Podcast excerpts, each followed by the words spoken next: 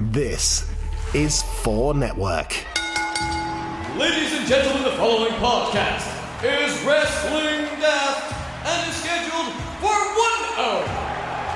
Maybe more. It has no real time limits, making their way into your ears. First, from a place called Barneston, he is the Pyramid. Red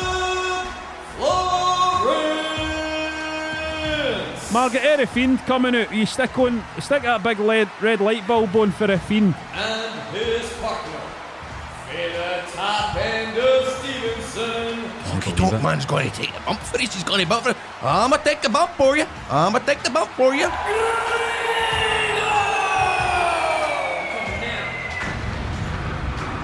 No, I am not a macaroni cheese loving wrestler. My name is John. I am the producer of this show, and neither Rab or Grado are here again. And rather disappointingly, Chips, Cheese, and Donner Meat, our Wrestling Daft faction, did not make a surprise entrance at the Rumble at the weekend. However, ICW's Square Go is on this weekend, so who knows? Rab and Grado might turn up there with a weapon in hand. Who knows? We'll wait and find out. Um, I bring once again to Wrestling Daft my friend, fellow Mark. He's six foot five. It's Big Alex. Alex, thanks for joining me. How are you doing, John? Not bad. Not too much slagging last week. I was expecting a whole lot of trolling, but the only thing that actually we actually got back was uh, that screenshot of Limmy and that that fucking accent.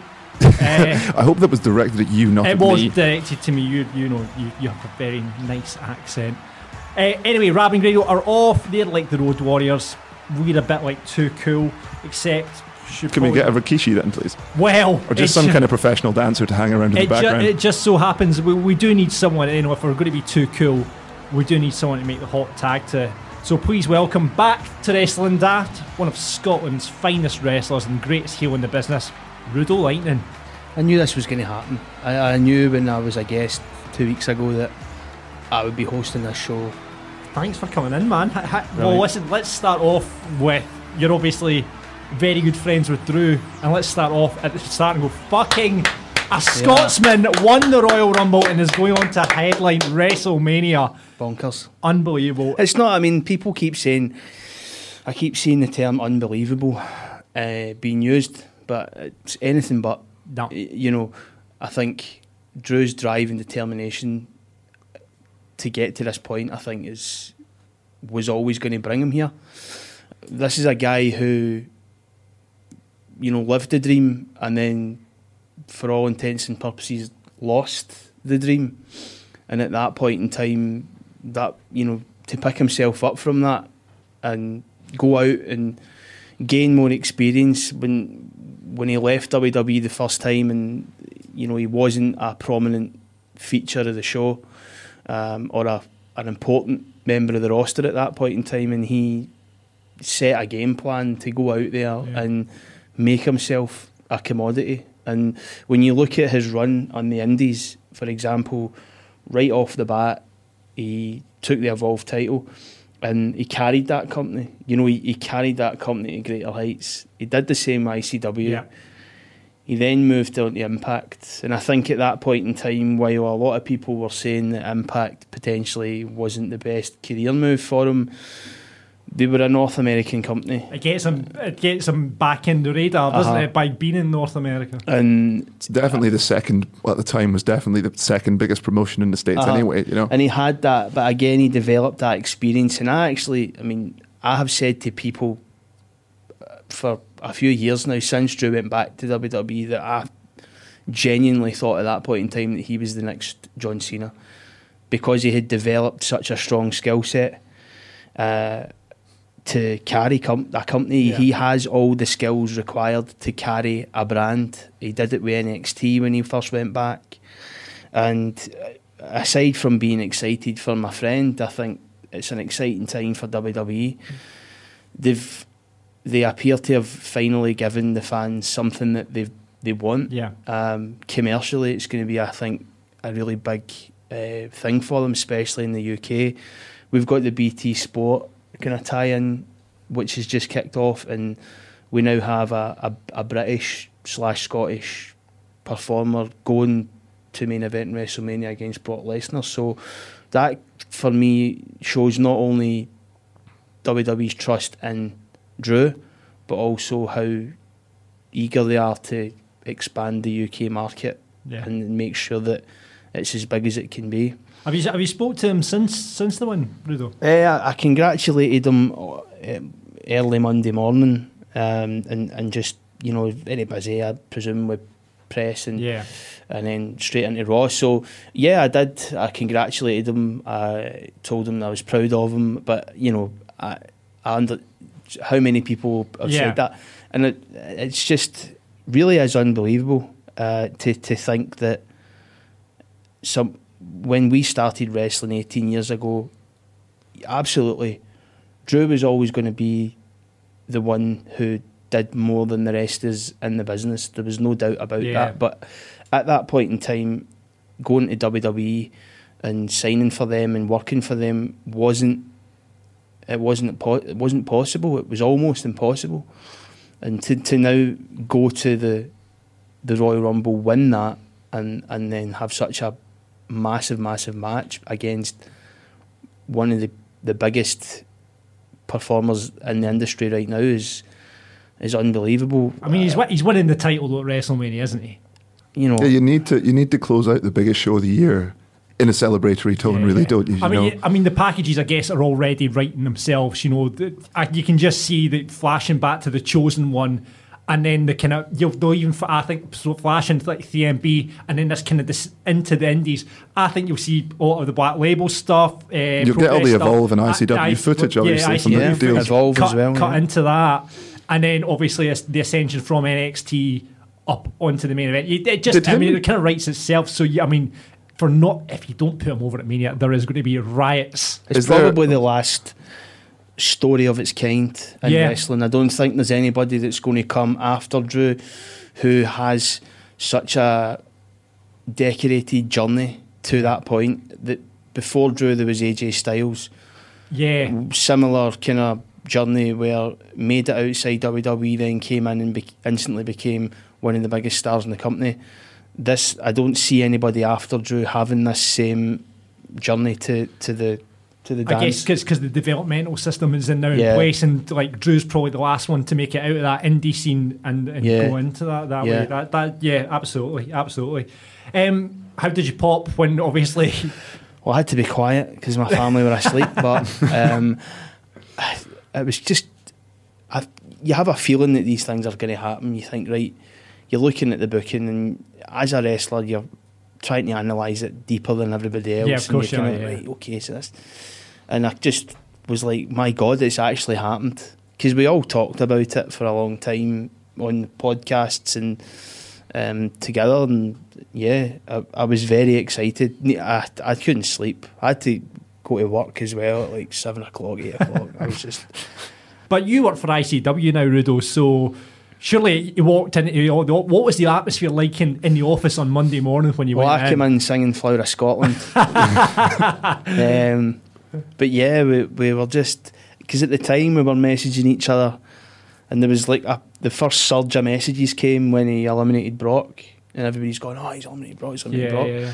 I think at that point we all knew something was up and that it was Yeah. potentially going to be a good day. Well, I had him at nine to two, so I was delighted with that. I was thirty quid in my was- pack turn yeah, burner. I think I saw him at eleven to eight. I didn't pay it on obviously, but uh, yeah, I just it's crazy. It's re- it's such a happy moment, a, a, a feel good moment for all of us who have, you know, we, we've not had a great year No. um, as a group, Yeah. and for this to happen at this point in time, really uplifting for everybody on Yeah. the scene, the fans, people that work, the wrestlers, everybody that knows them, everybody that's met them over the years is.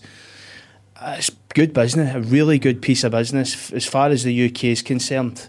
From WWE's perspective, I think this year I would be shocked if WWE didn't see a spike in ratings Yeah. over the next two months leading into Mania, and of course Mania itself. Well, that's already started. I think Raw had a really decent uh, result there on, on Monday. I'm sure, like Lionheart will be looking down on you all just with a big smile on his face as well. Yeah, I'm sure he is. Absolutely. Uh, listen, thanks very much for coming in. And it's obviously extra special that you've come in Yeah. the week Drew I know, McIntyre's won the Royal Rumble. Um, listen, the show goes on as normal without Rab and Grado. We'll be doing your Bury or Put Overs and the list of wrestling daft. We're going to, uh, in tribute to Rudo coming in, we're going to look at the best heels in the business today. Uh, we'll be catching up with Sportskeeda journalist Gary Cassidy as well. And very special guest. We have the ICW Zero G champion, Mr. Leyton Buzzard, coming into the studio later on to talk with us about all things um, ICW, Square Go at the weekend, and also we want to have a look at how new talent breaks through in the industry today. So we're going to do that with Leyton a bit later on. But as usual, let's kick off with your correspondence from last week in normal wrestling daft style. Thanks, Adam Crawford, for sending a video of Kane launching the Honky Tonk Man out of the Royal Rumble with the simple quote, I'm going to take the bump for you. Which obviously you can buy the t-shirt right now at the Wrestling Daft merch show shop.spreadshirt.co.uk forward slash wrestling daft. Speaking of your merch, since they've turned the red light off in the Fiends matches, does that mean that T-shirt is now moot and now irrelevant? I was absolutely raging. You know, a lot of people are saying, you know, put over the fact that they don't use the red light for the Fiend in the match now. Think of the merch. t-shirt sales, Think man. of the merch. the t-shirt sales. He went on to say, probably Kane was saying under the mask as uh, Honky Tonk went out, fuck, Honky Tonk took the bump for me. Thanks to Richard McGuigan for uh, sharing an encounter that he had with Grado. Um, I was doing a piss at a service station a bit back, and the guy next to me turned round to be Grado. There you go. After leaving the bog, I asked him for a picture with me, and in his words, he said, Aye, but I'll no shake your horn because I've just pissed and no washed my mine. I mean, that is that's typical Grado. I mean, it's he's just trying to emulate that time he met Ric Flair in a toilet, really, isn't he? Yeah, yeah, yeah. Uh, your show is bang average. Keep it up. Thanks very much, Richard. No response from Mark or Joe Coffey yet after last week's guest, ref Sean McLaughlin, revealed that they constantly quote office quotes in the ring. Rudo, have you, have you noticed this with the boys? I can't say I have. Personally, I don't. I don't work with them that much in the ring, so I haven't really heard that. But yeah, we like Do you- to. do you You've got to entertain yourself. What do you, what sort of stuff do you say in the ring then? When I'm knackered. I'm blowing my How, arse. I, I'm absolutely shattered here. Give me a minute. How much fucking longer my- can we have this rest hold go on? Where's my inhaler? Go home, go home. Aye, absolutely. Uh, no, obviously, uh, Mark and Joe, we know they listen to the podcast, but in case they don't, Claymore Chick has grassed poor Sean up to them by atting them into a tweet. Uh, so watch out for the next match that Sean's doing with those two because I think he's going to take a couple of bumps. Thanks again to regular contributor Pablo's Vault of Horror who started a Twitter game when wrestlers meet 90s indie bands. Now this all kicked off after he uh, put a picture of. Do you remember the band Ash? They, Slightly. they had the song "Oh Yeah." yeah, yeah, no, that is ringing a bell. Basically, he photoshopped. I don't know why he did this. He's got too much time in his hand. He photoshopped a picture of the Macho Man's head on the single cover and changed Ash to Macho with "Oh Yeah." So I, it kind of got me thinking, what would happen if '90s indie bands met wrestlers? So I, I've come up with a couple, and uh, so have the listeners. Alistair Dunlop went for Man Sonny. Man, see what he did there? There, no. and that's Manson, just silence in the Manson, studio. Manson, Manson. No, you're not having that, are you? Uh, Ocean Colour Jean Okerlund. Yeah, I don't mind that so much. That's that's a little bit more in the money. And then Mania85 on uh, Twitter just put a picture of the Miz next to the metal band Tool. so uh, That's got to be the winner. I, I came up with a couple myself. You ready for this?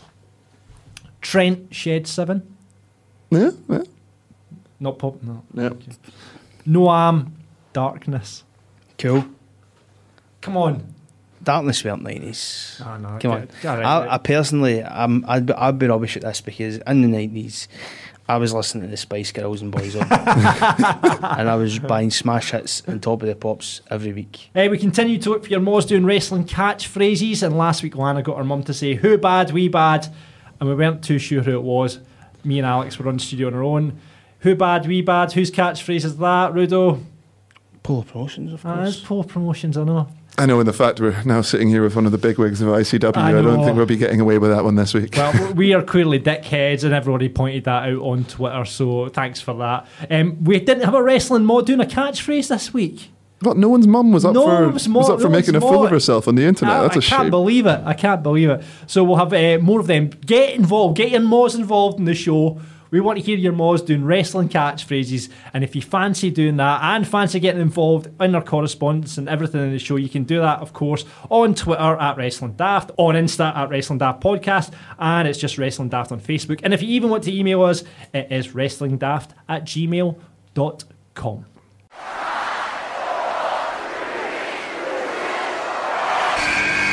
So we've spoke about the Royal Rumble, um, and we thought we- we've had Rudo on. You know, Rudo's done everything in the business. He's booked. He works in creative. He's been in the ring.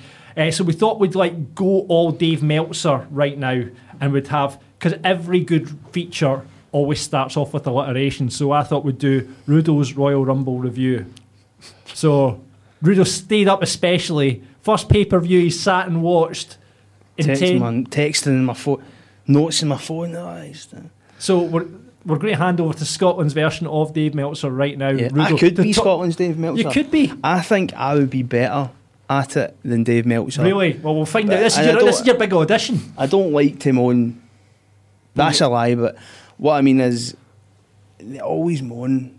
But I mean, I know I'm going in on Dave Meltzer here, but why not? you know, when I've got, I've, I've, this is my grand, this is This my your platform. This is my WrestleMania main event. Dave Meltzer, Bryan Alvarez. He's a pair of 45 year old guys. I actually thought. I, I've never heard Bryan Alvarez say a good thing about wrestling. Right. Well, this is your chance. Let let's Yeah. let's just Well, talk I- about. Let's I- go yeah, through the Royal yeah, Rumble. and I'm you- actually you- going to moan right away. All right, brilliant. So No, Rudo's no. putting his Bryan Al- Alvarez hat on straight away. No, aye, bandana. Where's a bandana? Come on. All right, that 45 forty-five. Come on now, And the only one man. Axl Rose. No. What? Hulk Hogan. Oh, That's only because he's starting to lose his hair and he doesn't and he wants to go as graceful Hogan's as starting to lose his hair. Oh. I meant Axl. I, I oh. honestly, I heard a myth. The myth is that Hogan's hair, or some of it, is attached to the inside of the bandana. Shut up. I've, that's a myth, not just an, a wrestler, as an urban myth that Hogan's hair, or so- you know, to make it look like he's getting more, is in the inside of the bandana. It's lined with fake with fake hair. I don't know if it's true or not. it but wouldn't be difficult because his hair is like paper thin anyway. So Yeah, I yeah, it would explain why he's always wearing it, and his hair looks the same always. There you go. Always. Wrestling myths brought to you by Rudo. So let's get into the Rumble then. What did you think about the pay per view as a whole? I I thought well both Rumble matches I thought were really really good. What I, what I'm going to moan about or not moan about, but I just don't like the Fiend. I just am not a fan of the Fiend at all. Even without the red light? Nothing at all. It- No. it's too it's too cartoony a character. Um, I think for when we're looking at the Undertaker, what we had at, at first was something different and something really unique, and it was everybody kind of jumped on it. But I think we've, you know, potentially capitalised on that a bit too much too soon. We're already at the point where it's overkill. Um, I- You know, Bray Wyatt's a good, a good performer, but when the you know the Fiend, I think, it's just been overdone a bit. Do you think hmm. that it's the fiend itself or the Bray Wyatt character that behind the behind the mask? I think there was. Here's now we're going a bit on a tangent here, right? But I honestly thought that there was an opportunity for WWE to tie the Undertaker and Kane backstory into the Wyatt family's backstory, and when they This first is Yeah, no, deep. This is going deep. when they first came into WWE, I was under the impression because they they they went in on Kane first night, first night on Raw, they went straight for Kane, and I started to think that potentially they were going to cross these two hmm. worlds over, hmm. and the Wyatt family. I thought that the Wyatt family. I'm saying I thought that the Wyatt family. This was my idea, right? I came up with this, right? Yeah, don't give them any credit. This is Oh, all it's you. creative. Yeah, let's go. the Wyatt family should have been a family that lived in the same neighbourhood as the Undertakers. Mr. and Mrs. And- Undertaker. Or was it And- Mr. and Mrs. Kane? Or was it Kane Undertakers? Yeah. We've we know the backstory. Undertaker set set his house on fire and all that. I think the Wyatt family Or their neighbours. could have been something to do with that. Or Aye, they aye. they knew what they know the truth. Or it, obviously it might not have been them because they're maybe obviously younger than Undertaker and But it could have been the their dad, dad. is Right, the dad. okay. They've, I just thought that the Wyatt's name could have coexisted, and then we had this big universe of Then it would give them something to do, wouldn't it? You They've know? been so engaging as well. Like what a, because see at the time, like maybe not as much now, but at that point in time, Game of Thrones was like the biggest thing in the world, and WWE at that point in time had a ready-made Game of Thrones esque story that they could Yeah. have told, and and everybody would have been engaged in it. And obviously that never happened, and now we've just got this guy who's I don't know dressed like a clown, I suppose. So the strap match, obviously not getting. A fi- what's the strap match getting in the the Rudo scale then? It, listen, it was a good match. Yeah. But the the unfortunate thing for anybody that's in a singles match on the night of the Rumble is Yeah. is an afterthought, and especially with there being a women's and a men's now as well. Yeah. So, Are we allowed to call it women's and men's? Because obviously they've changed the name of some Well, of oh, the titles yeah. and they're don't trying to remove the terminology. well, I'm calling it a women's Rumble because it was full of women. Otherwise, it would get fucking confusing. what I like to do when you watch the Rumble, obviously you're waiting for somebody to win it, but there's all sorts of shenanigans going on throughout the women's Rumble. I would. Uh, sorry if I'm. Charlotte hasn't picked her opponent yet, has she? Is that happening on Friday? Oh, I don't know. I, I, It's- I've it's- not checked NXT from last night. There was rumours that she was Oh, going to yeah. turn up in NXT last night. and Yeah. challenge Ripley. And who I've said that? that, But yeah. let's. Who said that? Probably Dave Meltzer or Yes. Brad Alvarez. yes, it was him. So the look, we, we might get Charlotte Becky as another marquee match in the show, but then I- I'd hope they wouldn't go for Charlotte Becky. I mean, don't get me wrong, I really like both of them. I like the fact they've got history, but we've seen it quite a lot over the last couple of years. It'd be nice to just go in a different direction. yeah, possibly Alexa Nikki brewing. I, I, it was an accident, but there seems to be something brewing. Yeah. I thought we might have got a Beth Natty possible match, but it looks like they've made up already. Oh, They is it really, really? Called it quits because she done the same to her. Yeah, the year before yeah, or that's something like right, that. That's right. That's right. Um, but but I think the MVP of the Women's Rumble was definitely Beth Phoenix. She, She was great, bossed yeah. it. Um, Yeah, she was very good. she, and she had- suffered a nasty injury early on as well, yeah. uh, and k- powered through. And she hasn't missed a beat really for somebody who's, you know, for all intents and purposes, a part-time wrestler or Mm. you know, mainly a commentator. She's definitely still got something to offer. So let's move on to the men's rumble then. Let's. What did you think of the booking in it?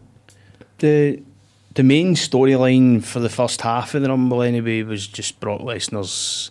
They were building him up for this big downfall, and it, it finally came in the in the form of Drew, and, and obviously with a wee bit of help with Ricochet. Yeah. I'm wondering if there's a bit more to come with that. Ricochet, I- yeah. the Ricochet, I they, did, they did start something there. It seemed Yeah. a bit weird. I, I know me and John talked about it to not have Kofi in that situation and to have Ricochet there instead. Yeah, I thought the that spot that Ricochet had with the low blow should have went to Kofi. You know, to Yeah. after a little after bit of that, closure I mean, from the Fox. I mean, debacle. from from a booking perspective, how would you have how would you have booked that? I I don't think I'd have changed it. Um, because now you're still kind of like, well, Drew hasn't actually eliminated him On his own, yeah. but then probably accidentally, you know, Ricochet low blow is just an afterthought, and maybe that's not what they were trying to do, but that's what's happened. So, um, the what after Brock comes out, of course, we get Edge. Looked like maybe something was happening with Styles, but now it's then it's Orton towards the end. It was a really, I think Drew winning the Rumble almost overshadowed Edge's return to a Yeah. degree. Um, we're going to have a good Mania card. I think the Royal Rumble in general is really set up a good road to WrestleMania. The, Yeah. the hype for the main event is going to be massive, and WWE have done really well, I think, to pull themselves out of a out of a hole here. Um, in the second half of 2019, it was all about AEW, um, and I think they've salvaged that now. The I think if you're EW right now, you're not going to get a look in now for the next two months. yeah, It's going to be all about WrestleMania, all about the build to the marquee matches, and there's going to be a lot of chat about WWE in general over the next couple of months. And Um, it'll be interesting to see how AEW does during that road to WrestleMania season because it's not something that we've seen before. If the rumour is true and Charlotte challenges Rhea Ripley, I, I don't know if that happened last night or not. No, I just checked. It. Uh, so that's going to put more eyes on the NXT as well. So yeah, I think WWE have firmly got this in the bag until Mania at least. So, getting to it, Dave Meltzer point, we're going to get your stars for the Royal Rumble pay per view. Given that some of the matches were throwaway, I, I, would go with four. So, four I would, star. I would go with four based on. I mean, I'm I'm no harsh like Dave Meltzer. You know, if you've done something good, I'll tell you. The the two rumbles were absolutely great. Thought they were absolutely great, very enjoyable. And then, to be fair to WWE, they almost always are. Uh, the one complaint that you see from fans about the rumble is perhaps the lack of credible winners. You you're kind of filling that out with people that aren't realistically going to win. I, I think this year, you know, in saying that, I think this year's Rumble was probably certainly going into the last sort of 15 or whatever, even like the people that Lesnar was in, you had Big E going out, you know, you had Kofi Nakamura. Kofi John Morrison was in for like John two seconds. Morrison, but then, you know, there was credible winners everywhere you looked. Joe, Kevin Owens, Seth Rollins, you know, Roman Reigns. You couldn't, you know, the, I think in terms of actually people that could win it, I think, you know, that this has probably been one of the strongest years. I would be amazed if we didn't get Miz versus Morrison at, at WrestleMania. yeah, yeah, that- that's going to go. you know, Pre-show. Yeah, yeah, I don't think it'll make the main card. Absolutely. Well, there you go. Four stars for the Royal Rumble and Rudo's Royal Rumble review. Thank you very much. So, while Rab and Grado are off, we want to keep you up to date with what's been going on in the world of wrestling. And we were already talking about Dave Meltzer there, as Rudo compared himself to Dave Meltzer. But this is actually the Dave Meltzer of Scotland. We'll have you know sports. Ah, well, we'll see. Sports Keeda's Gary Cassidy is on to give us all the wrestling news. How you doing, Gary? Ah, yeah, not too bad. How are you? Aye, not bad. We are just talking about the Rumble. I saw your goings on in Twitter. What did you make of it, mate? Ah, it was alright, wasn't it? it's all right, aye. no, um, for me, I think it's probably one of the best like, overall. Definitely in terms of the men's and the women's matches, probably the best Royal Rumble we've seen in a long time. But overall, I thought it was absolutely incredible. Edge returning probably is uh, the biggest news for everybody that's no Scottish, and it's definitely up there for the rest of us as well. Um, when he came back, obviously a lot of people were going, "Oh, is that a one-off? Is he back for good?" I think a lot of people knew that it was it was back for a for a bit anyway, um, and we kind of expected to see him this week either on Raw or SmackDown. Obviously, it was Raw we seen him on. Um, a guy that I'm a massive fan of um, in terms of journalism is Alex McCarthy for Talksport. He was pretty quick in getting the details on what exactly Edge's deal is. Um, he's earning pretty big bucks. Uh, he's on three million dollars a year, um, aye, and that's um, for working five matches a year, which is uh, Is that more or less per match than Brock? I think that's the real question. Uh, I think it is. Um, so, for what I know, Brock Lesnar, I'm sure it was twelve million dollars a year at the last time of asking. Oh, so he's a wee bit behind Brock. I want to ask, is, is that more or less than what Rudo's getting at ICW? Well, if we're talking yen, then it could be more. Well, that's um, it's five matches a year, but there's a few more appearances chucked in there. It's 25 appearances. We've seen it looks like he's going to be facing Randy Orton at WrestleMania. I think even after the Royal Rumble, that didn't come as much of a surprise to anyone. Obviously, they're kind of familiar with each other anyway, so it's a, a nice kind of way to ease him back in. Um, but you'd guess that just with Randy Orton being on Raw, that's why he's landed there. Well, kind of rumours for that. Um, I wouldn't want to say news because I don't know how, how much they've been verified. But apparently, Edge's comeback was pretty much completely down to him. Um, he'd told Vince McMahon that he really wanted to come back, wanted to wrestle. He got offered a contract which didn't involve any appearances in the ring. It was just kind of more of the same, what he's been doing on the network and, and stuff like that. AEW apparently tabled an offer, which fair play to them. Who wouldn't they want Edge if he wants to wrestle? Who wouldn't they want him to be in the ring? And then through that, a wee bit of kind of give and take, it ended up that the kind of special measures went to get him cleared. And then he get cleared, and obviously now we see him back in WWE, which I think is absolutely incredible. well, we all seen the pop. That was amazing. Uh, what's the script with Andrade this week? Right. uh, so a very, very interesting one. The, the rumours emerged like immediately after Raw about um, Andrade had been banned for 30 days, um, starting immediately for uh, violating the wellness policy. First time he's done it, um, so I, I think it was a pretty kind of laid back approach to it. Apart from obviously the suspension needs to be in place. The interesting thing for me about that was it was obviously written off TV on Raw. Um, the rumours emerged like literally right after Raw, so WWE knew about it. Um, and rather than swapping the title, rather than having it change hands in what was a championship match, they decided to keep the belt on Andrade. Um, and obviously, the belt will just be inactive for 30 days now. Uh, Rudo, what would you, in that situation, if you were booking it, would you have dropped the title onto Carrillo or, or what would you have done with it? I think it probably says more for what they've got planned for the US title or Andrade for Mania. Yeah. So Putting you, wouldn't have disrupted you wouldn't have disrupted any kind of storyline or anything or no, changed anything. It would because of depend on the it would depend on the longer term plan. But Yeah. I think in this in this situation, it would appear that whatever they've got lined up for the belt or Andrade for Mania is is pretty locked in solid. Yeah. So rather than disrupt that, they've decided to just continue and pick up where they left off in 30 days. Yeah, that that's a good point, Riddle. Um, Gary, let's talk about the apparent heat that Matt Riddle had backstage with Brock Lesnar at the Rumble. This is brilliant. Aye, so I'm a wee bit sceptical on this one. Um, a, lot of people are saying that there was a, an altercation between the two backstage, but there's conflicting reports coming out around that. The actual altercation, what people are saying is meant to have happened, was Brock Lesnar essentially called out Matt Riddle for for calling him out um, and said that he would never work with Matt Riddle ever. um, which it'll be interesting to see if WWE have the same approach because if that ends up being the, the money feud going forward, then you'd have to think WWE might want to push for it. But a lot of people are saying that oh, um, that altercation changed the plans last minute. Matt Riddle was meant to be in there with Brock Lesnar, and they were meant to have this this massive spot.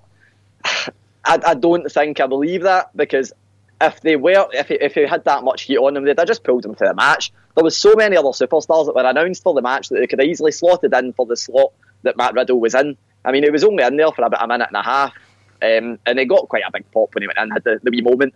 But I think they'd have, they'd have just pulled him for the match if there was that much heat on him. So it's one of those ones. I mean, obviously a lot of a lot of talk comes out about these things, but um, the, the one thing to add to that was uh, Triple H opened up in a wee kind of media day we had at NXT UK Takeover Blackpool 2, and he was saying about how they formulate the Royal Rumble match and how he puts forward talent for NXT and NXT UK to be in the match. And he said he compiles a list, um, sends it on to, to the powers that be essentially, which I think I said I was surprised that he wasn't one of the powers that be. Um, but he said that essentially they'll, they'll look at everything, see what could work for the mainstream, and some of those things will fall away to like Raw and SmackDown storylines, which I think is something we've seen in the men's Rumble in particular.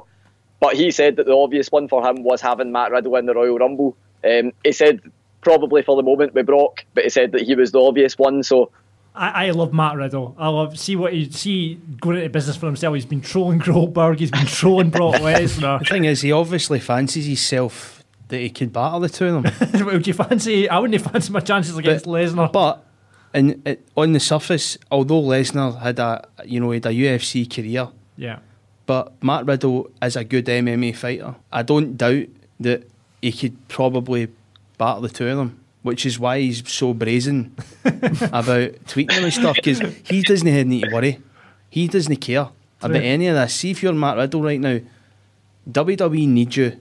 He's being tipped as the future, and I think that's right. I mean, he's Did they not Different- say they signed him because they didn't want another Kenny Omega situation to happen or something like that? Like he doesn't need to worry about anything, and if he's calling out Goldberg and he's calling out Lesnar, then good on him because he it. obviously fancies himself a volley Lesnar in the jaw, and that's it done. That'll be it done. I know, but I mean, if there's mon- there's money in that match, and Lesnar will see that there's money in that match, and Lesnar's a smart guy. He he goes with the money. I I very much doubt that Brock Lesnar doesn't have respect for Matt Riddle. Yeah, yeah, both yeah. coming from Matt Riddle, coming from an MMA background and achieving moderate success as a as a fighter.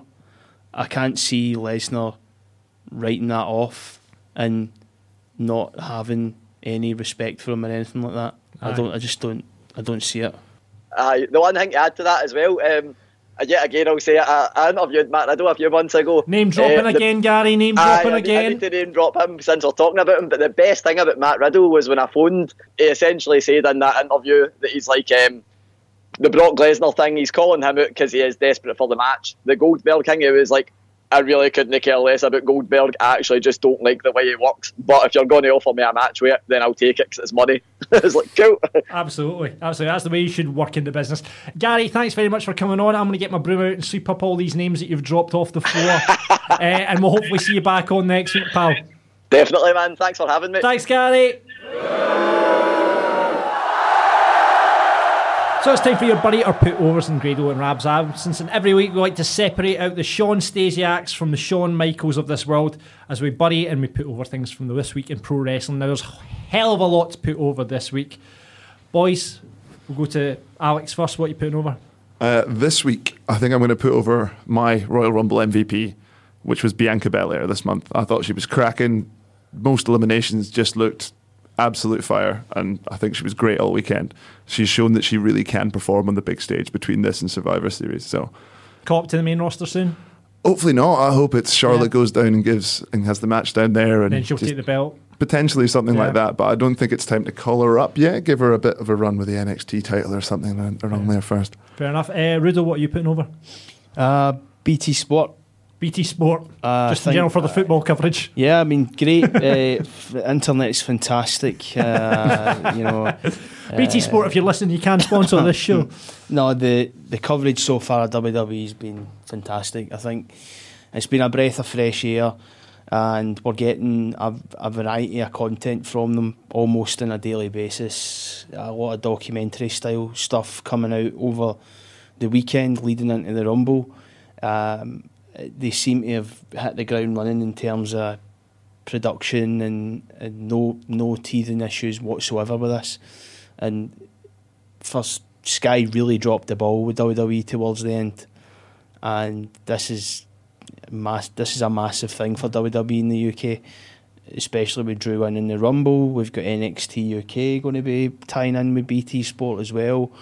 So it's like a, a massive investment, and also they they also allowed WWE to open up negotiation with other channels, which is something that Sky did. Uh, word is that Sky didn't allow that. Yeah. So WWE off the back of BT, BT can see the value in allowing WWE to be, on, Channel, 5, yeah. because if you want to watch Raw and SmackDown in full, you have to have BT Sports. So it's a massive breath of fresh air. Yeah. And I, I think it's been really, really good and they really are invested in it. I, I would be amazed if already WWE weren't seeing a spike in ratings across the board for all of their shows and even the Rumble in terms of box office buys. Um, you know, Well, I don't have a BT Sports subscription. I'd had to have a Sky subscription, so I, I would probably bury BT Sports. as a result of that. Um, I might put over uh, Worlds Collide in the main event there. I thought Imperium versus uh, the Undisputed Era. The fact that Alexander Wolfe got carried out of that match really quick. I mean, it, it looked really innocuous at the time, the knockout, but you can understand seeing it back in slow motion why he's been ta taken out. But for those guys then to continue with that match and put on what a hell of a match and probably one of the best matches of the year so far, I would say. Definitely Um, the best multi-man match. Yeah, year. but you know, going from four to three, you know, I, I mean, from a, a wrestler's point of view, how difficult would that be? So you you've set up for four against four. Your man gets carried. It was like the first five minutes or something. From a wrestling perspective, how hard is that to then book on the fly when you're Well, in it the ring? would be difficult, but the, a lot of pressure to deliver on a on a large stage as well. Yeah, Um, it was a shame, but potentially you don't know what was meant to happen, so it might not have been as difficult, but it would be extremely stressful. Um, but the, at, the, at the same time, the guys that are in the ring, they're professionals. They're some of the best around. So, and there was obviously there were a lot of communication with the backstage area and stuff like that to make sure everything was going fine. So, you know, but they, you know, they they'll have dealt with that before. The- have you, the- you ever found yourself in a situation like that? yeah, I mean, I've I've I've hurt myself and had to finish matches, like injured like quite badly and had to finish matches. Or not had to, but stupidly chose to. Um, and yeah, it's a lot of panic I think you, you develop that over time, like that kind of skill to just right, everything's going to be okay. Yeah. But like Rab said, I'm a statesman, so Well, you are a statesman, absolutely. you're right in putting the pay per view over. I think But- as well they're stepping into huge shoes, huge shoes because I know a lot of us really enjoyed those Saturday Takeover shows. So Yeah. it's and when they heard they were changing to Sundays and getting rid of them on the main pay per view weekends, there was a lot of disappointment. So big shoes. Yeah, no, I thought it was a great show. What are you burying this week, Alex? I was originally planning on, dub- on burying WWE's production team with their horrible 3D graphics, but a couple of interesting camera angles saved it for me. So I'm going to go ahead and bury Kenny, Ome- oh, Kenny Omega's goddamn tailor because that jacket he's wearing in the ring every week's horrific, and I don't want to have to look at it anymore. Rudo? ITV. ITV's Uh, getting so we get, the, the BT are doing great. BT are getting- ITV ITV are are the rubbish. exact opposite. Corey's went downhill at the yeah, moment, hasn't he? I it? mean, John Mackay's lost his hair. Yeah, yeah. He had hair a year ago, and now he's bald. Do you know what, John McCann? I've noticed that. John, it was Just like it was like nowhere, boofed, like from out of gone. nowhere. He's just went. Do you know what? I'm going for it. I've, you know, and now he's a Kojak. but no, all, all elite. So all elite. ITV when it first kicked off, it was a big news story. It was a lot of hype. People were concerned that WWE were going to get knocked off their perch in the UK market because this company was coming in. ITV are one of the biggest broadcasters, not only in the world, not only in the UK, but how they can be so inept with broadcasting a live wrestling show is ridiculous. There's countless errors on the pay per views. They've now shut their pay per view yeah. um, yeah, provider. down, doesn't it? they never upload Dynamite on time. They it's never available when it should be. They don't. They're not interested in it. I, I think that, and they've done the same with WS. They created a brand, a wrestling brand that was going to be the next, you know, big thing, and they just made a complete arse of it. Don't get And Grado started on that. Jesus they don't. They, Christ. they don't deserve. They don't deserve. They, don't deserve wrestling, is what we're saying. But they think. But they obviously don't take it seriously. Nah. The the best thing that All Elite could do, if possible, was get Sky Sports on side. True. And if Sky are missing that wrestling audience and they can see that this wrestling audience is dipping here because we've lost WWE, get AEW in because AEW are not going to grow as a brand in the UK while they're on ITV. They're on ITV4. And it's then not even live, is it? It's No. like two days Yeah, after. It's absolute Yeah. nonsense. And right away, WWE went in there right away with that BT Sport contract, and they've got NXT live, NXT UK is being shown everything. That just ITV just give me a break. You're getting paid by BT Sport today, by the No, but He's listen, wearing a BT Sport T-shirt, you know. So listen. I'm, I'm, I'm amazed. I'm, I was blown away. I was sceptical about it, and I looked at it and I thought, this is great. All the wee documentaries and all that. I hope BT Sport are listening noticed that- today. We're going to get a good sponsor. Yeah, yeah. this. Like, but listen, BT Sport WWE podcast or something like Yeah, that. yeah, what do we yeah, think? Aye, free BT Sport for the boys. Uh, Thanks very much. Warm up shows on BT Sport. yeah, yeah, yeah. We've got it How's sewn that? up. Uh-huh. Sewn up. Uh, let's go to the listeners and see what they've been burying or putting over. I think there's a quite a few obvious ones in there this week. Alistair Dunlop has been putting over Drew winning the Rumble and cracking Billy Big Boss Brock in the jaw Wes Claymore kick. Uh, he's burying the daft squash matches on Raw. Just put Aleister Black up against Eric Rowan. They've got talent on Raw. Why not use it? Uh, Stephen when was the last time you saw Black do a match that wasn't a squash match or against Buddy Murphy? Very true. Uh, Stephen Andrew Dunn putting over Drew McIntyre. Never doubted him as a wrestler, but I was doubting if the WWE would let him win or would they screw up last minute. Thankfully, they never. And we will have our first ever Scots born champ headlining in the WWE's biggest pay per view. The rumour is, and it's a rumour that maybe came from Dave Dafty and Brian Bobag. I was about to say you need to give Brian something as well. Uh, I was quite quick though. That was quick. That was good. Uh, Alliteration, good point. it was quite late in the day. You know, the decision was very late in the day Yeah, yeah. for Drew to, to And take you, the you had no you had no inkling from Drew that No, you No. don't. You, Yeah, yeah. Absolutely not. You Give a don't. tip off to your mates. But Get plus the as well- eh? plus even if you- fifteen Absolutely quids in. But Um, plus, does he want to tell him and then they change the booking at the last Right. minute and you've all fucking put a month's wages on a Drew grand winning out the of pocket. yeah, nah, but that's what the Chuckle Brothers are saying anyway. Uh, Stevens wanted Barry no tag title matches booked for one of the big four WWE pay per views. That was very interesting. There was no tag matches on the, the Royal Rumble card, but I guess it's pretty stacked. Well, card sorry. anyway. You know, with two 30 person multi multi matches and you're worrying about a tag match. I love you've taken up Rab's mental here. Mental here. Uh, grip yourself. yeah. Right, okay, Stephen. There, you get a grip yourself, Conte Rudo. There he's, the heel persona's coming in now. Aye, you can just see feel it building and what building. other crap have we got in this list here? Come on. right, Scott McKenzie put over Edge, uh, Randy Orton segment from Raw, best segment on Raw for ages. Well, Buddy, WWE for Charlotte winning the Rumble, boring with her in the Mania main event every year. Scott, shut up. Charlotte's coming. fucking great. Leave her alone. Yeah. Right, Uh, right, who would right, but you know, this is the thing. Charlotte won the Rumble. Everybody's moaning about it. What's the problem? She's the, the she was the the best choice for the match, in my opinion. Who would uh, you? Shayna? But then Shayna's going to be rumoured to be working Becky Lynch anyway. Aye, so well, that's true. Yeah, you don't didn't need need the to win rumble, for that match. Don't need drummer, right? Okay.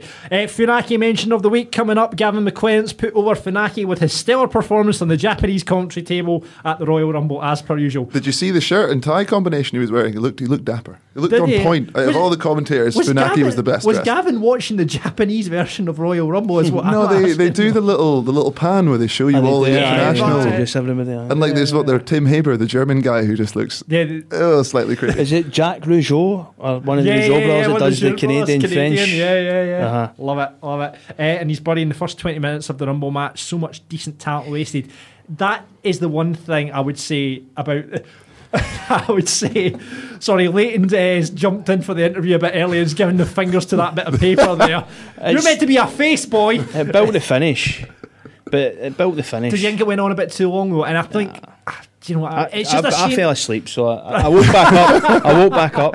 Do you think, on the subject of the, the Japanese commentary table, we could have like a A Scottish commentary Commentary table. for WrestleMania. He's fucked him. He's heavy fucked. Do you think anyone in the states can understand? Billy Kirkwood? Imagine, oh Christ, can you imagine putting Grado on color commentary for that? Jesus. That's a brilliant idea, though, to take that to the. WWE. Grado and Colt on uh, MLW commentary every week. I think it'd be sold. God almighty. I would say I would kind of agree with the buddying thing because I think there was a lot of good talent wasted. Like Biggie, I wanted big things for him in that Rumble, and kind of and the Kofi going out, I didn't like that. But anyway, yeah, I guess you had to do it to build to Drew, but.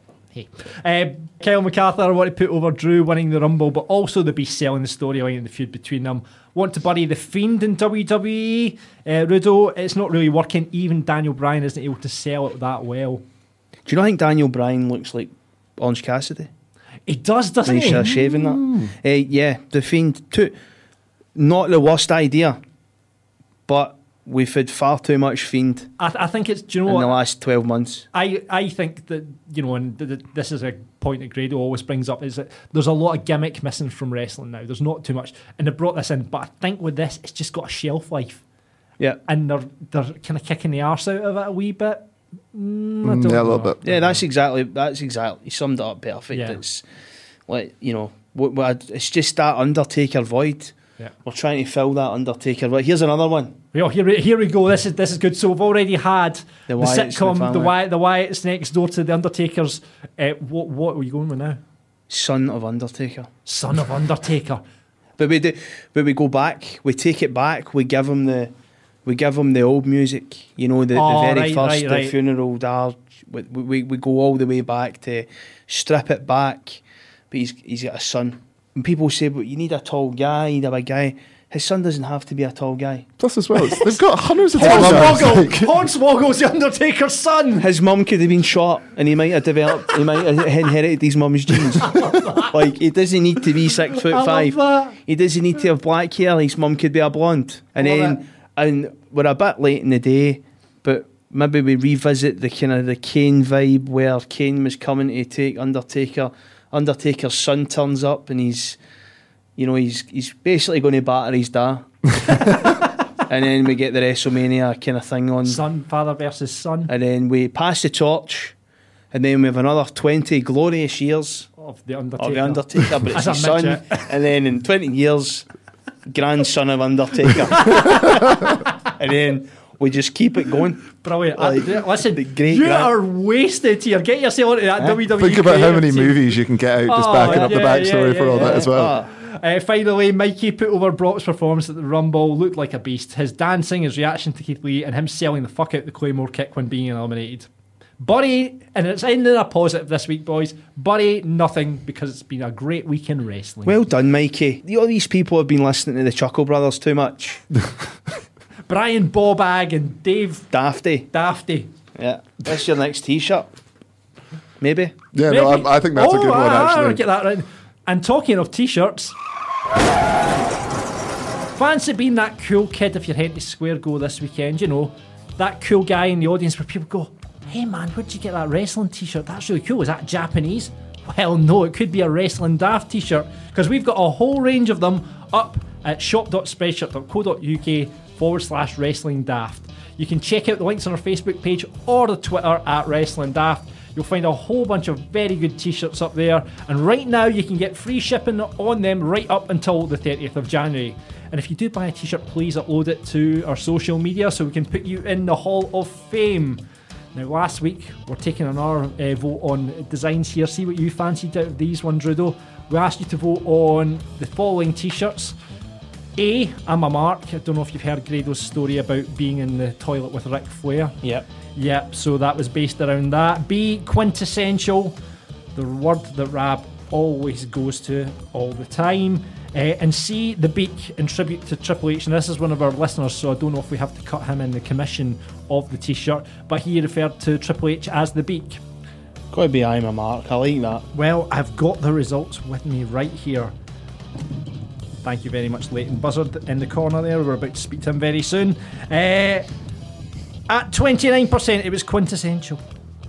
At 33%, it was the beak, which means with 38% of the vote, I'm a Mark wins the t shirt design competition. Strong, strong merch. Strong, game. strong merch. So that'll be going up in the next couple of weeks onto our merch store. And remember, you can look as cool as the model Rick Martel with a Wrestling Daft t shirt, and you can get that at shop.spreadshirt.co.uk forward slash Wrestling Daft. You just made the list! So the bad guys in wrestling are referred to as heels. Now, does anyone know in the studio why, without reading a bit of paper, Rudo, why a heel is called a heel? I think it's derived from a slang word from 1914, which means contemptible person. Oh, well, done, well done. Was that right? Was that right? Well Ah, I think that's, that sounds And, definitely um, right. and obviously, you know, in Spanish that translates as Rudo. How marketable is that? that is marketable. Yeah. Not too, not that marketable because I've got 200 Rudo t-shirts in my cupboard at home and they've Get yourself into the Spanish market, mate. You'll make an absolute fortune. So, in tribute, we've obviously got Rudo in the studio, and he is one of the greatest heels in Scottish wrestling. So, we thought, in tribute to Rudo being in the studio, we would look at the top three heels in the business today, and who is your number three? Oh, we're going for an order here. Aye, Right, well, that's how it works. That's how lists Right. work. I suppose it, well, maybe not. I mean, in no, in no order. Yeah, you know, No, when you no, when you no, make no. when you go like a shopping list, you don't write your shopping list in order. Do No, you? no. Well, you just well. put down. Oh, here we go. in relation to the layout of the store. so Right, Rudo's got a I've been, route. I've been going to this place for two years, three years. In fact, when I thought about ten years nearly, I know where the fruit and veg is, the milk, the cold meat.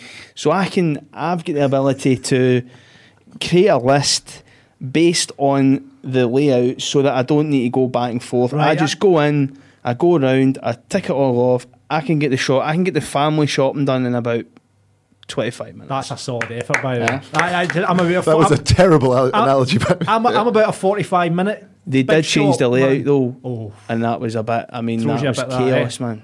Anyway, so list comes in. Right, let's start at number three. The best heels in the business today. Who's Today. number three? I, I would have to say Jericho. Isn't it funny how whenever somebody wins a world championship, there's always a standing ovation, champagne, roses, flowers, yet I got a whole backstage area filled with mutes. Nobody can believe that Chris Jericho is the first AEW champion. Pure silence. There's no thank you for Chris Jericho. There's no round of applause for Chris Jericho, but that's okay because I got my own thank you because I'm the first AEW champion. Oh, you see that, Bucks? Chris Jericho, the first champ. How apropos, isn't it? Great, great match, Chris. Yeah, thanks. That's all you're going to say? Congrats, man. Yeah, no thank you from the Young Bucks? Is that what you really want? You just want to thank you. You just want the title. You know what? You know what? Even if you did thank me, I wouldn't even accept it. Okay? Congratulations on having Chris Jericho as the new AEW champion. The pleasure's all yours, Bucky boys. Huh? You can be quiet. All you be quiet. Look at you. Nice hair, idiot. What's your name? I don't care. Shut your mouth. The reason he's probably not a bit higher than three is that he's remarkable character. The, when he first came into All Elite, he was very much the I'm better than everybody, and really people were booing him. I think now with his music and he's become a bit cool, uh, unintentionally though. I don't. Uh, some people uh, kind of pander to that, which he doesn't. But unfortunately for him, the audience that's watching him just of they, they like him now, and it's a shame. It's a They shame. Try, It's well, it is because he wants people to hate him, but it, he's tried really hard to, to, to Aye, stay yeah, true to the yeah, character, despite the fact that he's been moving towards that cool heel kind of thing. Um, so yeah, Jericho number three. So who, who's your number two, Rudo? Um, oh, it's, it's hard because one and two are they're kind of neck and neck. But I'm going to. I actually changed my mind on this, but I'm I'm going to go with Baron Corbin for number two. I know, I know, we're all very excited, and well, we have to admit, Baron Corbin as King of the Ring, well, that is just a breath of fresh air. now, I know, I know most of you wanted anybody but me as your king. But now you're starting to realize I'm not only the king you wanted, but the king you needed. Baron Corbin. Yeah. Uh, people give it the whole kind of go away heat, the, the, the X Pac heat. That people refer to, they refer to Corbin as getting that. But listen, heat's heat, you know. And you say that I'm a good heel, but that's because a lot of people think I'm shite, and therefore they're booing me, and everybody thinks I'm a great heel, and it works. It's absolutely So worked for Baron me. Corbin's shite. That's why. No, that's no, he's but, a good heel. Um, he's. I think at a certain point they were kind of trying different things with him, and he was trying different things, and he, you know, how do we market this guy? And when we when he did the, the GM type role or the whatever it was, and the Constable, I believe. Cut his hair, Because they again got the alliteration in. and he's learned. You can tell that he's learned a lot over the last couple of years, and he's. I, I mean, other than Lesnar, the maybe the top heel in WWE at the moment. I well, is say. that is that giving away number one then? No. All right, okay, all right. Lesnar's oh. been patched. All right, okay, right, okay. Uh, so, I mean, Baron Corbin, obviously, I, I, you can't really disagree with that because it's the heat he gets and how he's built that character up to, you know, with all the rain stuff. He is booed out of that place, and that's what I guess a good heel does. Like who's ever who's ever like come up to you and be like, oh, my favorite wrestler, you know, Baron Corbin, he's just fantastic because he's just managed to give himself the aura of an actual fucking heel, hasn't he? Absolutely. And number one, Zach Gibson. Zach Gibson. What a great choice.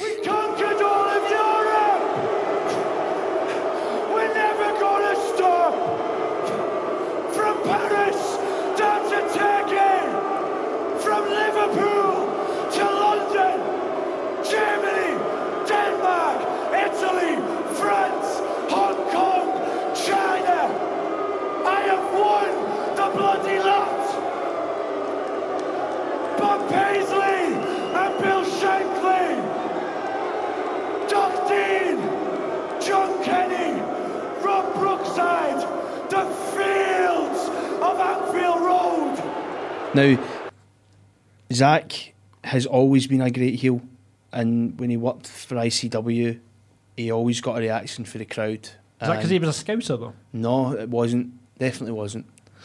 He, it was always his promos and the way that he, um, you know, ev- everybody else is the problem with, with the kind of Zach Gi- Gibson character. And what you noticed at, at Takeover, the, the power of his character and getting over as a heel, that place went mental at him when he started cutting a promo. And this is an arena full of people that Don't haven't really had much exposure to Zach Gibson. You would expect the NXT UK live audience to give him a lot of stick because that's where he's plied his trade for the last few years in that area.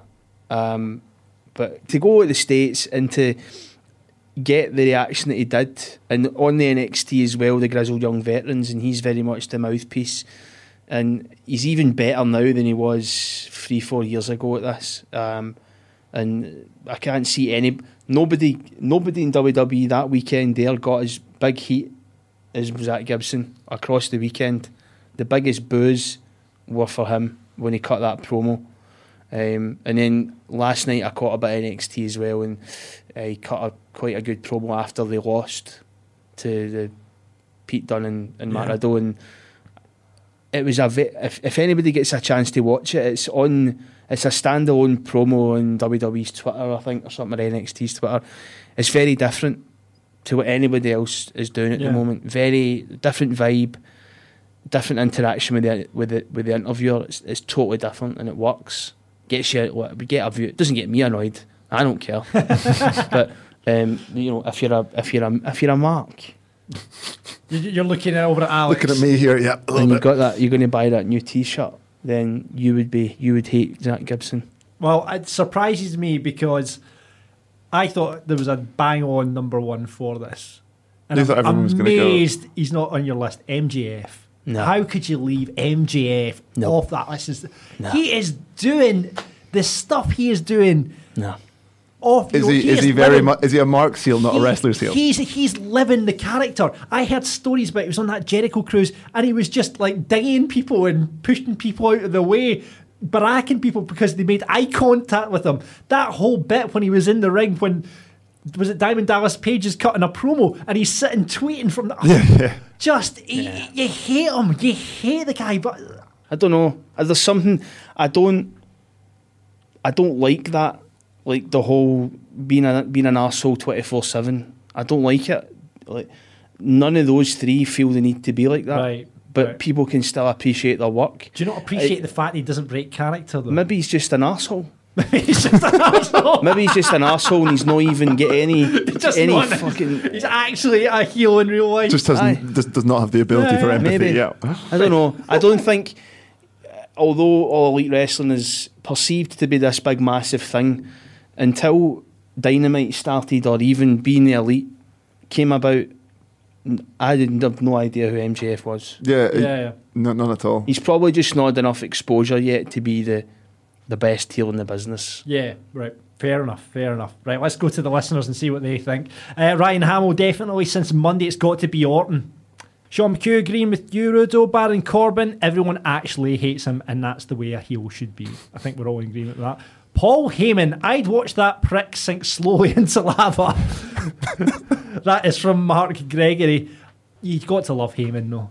You, you know, he's like you were saying with Jericho. He just He's going to hit the cool heel. Everything he does is He's just hit the cool heel. Uh, He's just everything he does is just on the mark. brilliant. That whole even in the rumble when he kept sliding the belt into Lesnar, he'd hold up when he was Yeah. eliminating people. Just those little. I would go as far as to say Lesnar probably wouldn't be what he is No. now without Heyman being his spokesperson. Yeah, I think I remember when he first came back and he did that did that kind of sit down interview with Michael Cole and it just felt a little bit Yeah. a little bit awful. And then they immediately were like, "No, just just put we need Paul Yeah, back. We get- need get- Paul back." Get him back. Uh, Ian McIntyre, Rab Forms, the biggest heel in the podcast world. I don't know, it's- Rudo- Rudo's, get- Rudo's getting going now, right enough. Uh, Chris Gallagher. Here's one for you, Alex. Uh, Kenta has to be up there now. Stealing Naito's moment at the end of Wrestle Kingdom made him all the bastards. Chris, pull yourself together, will you?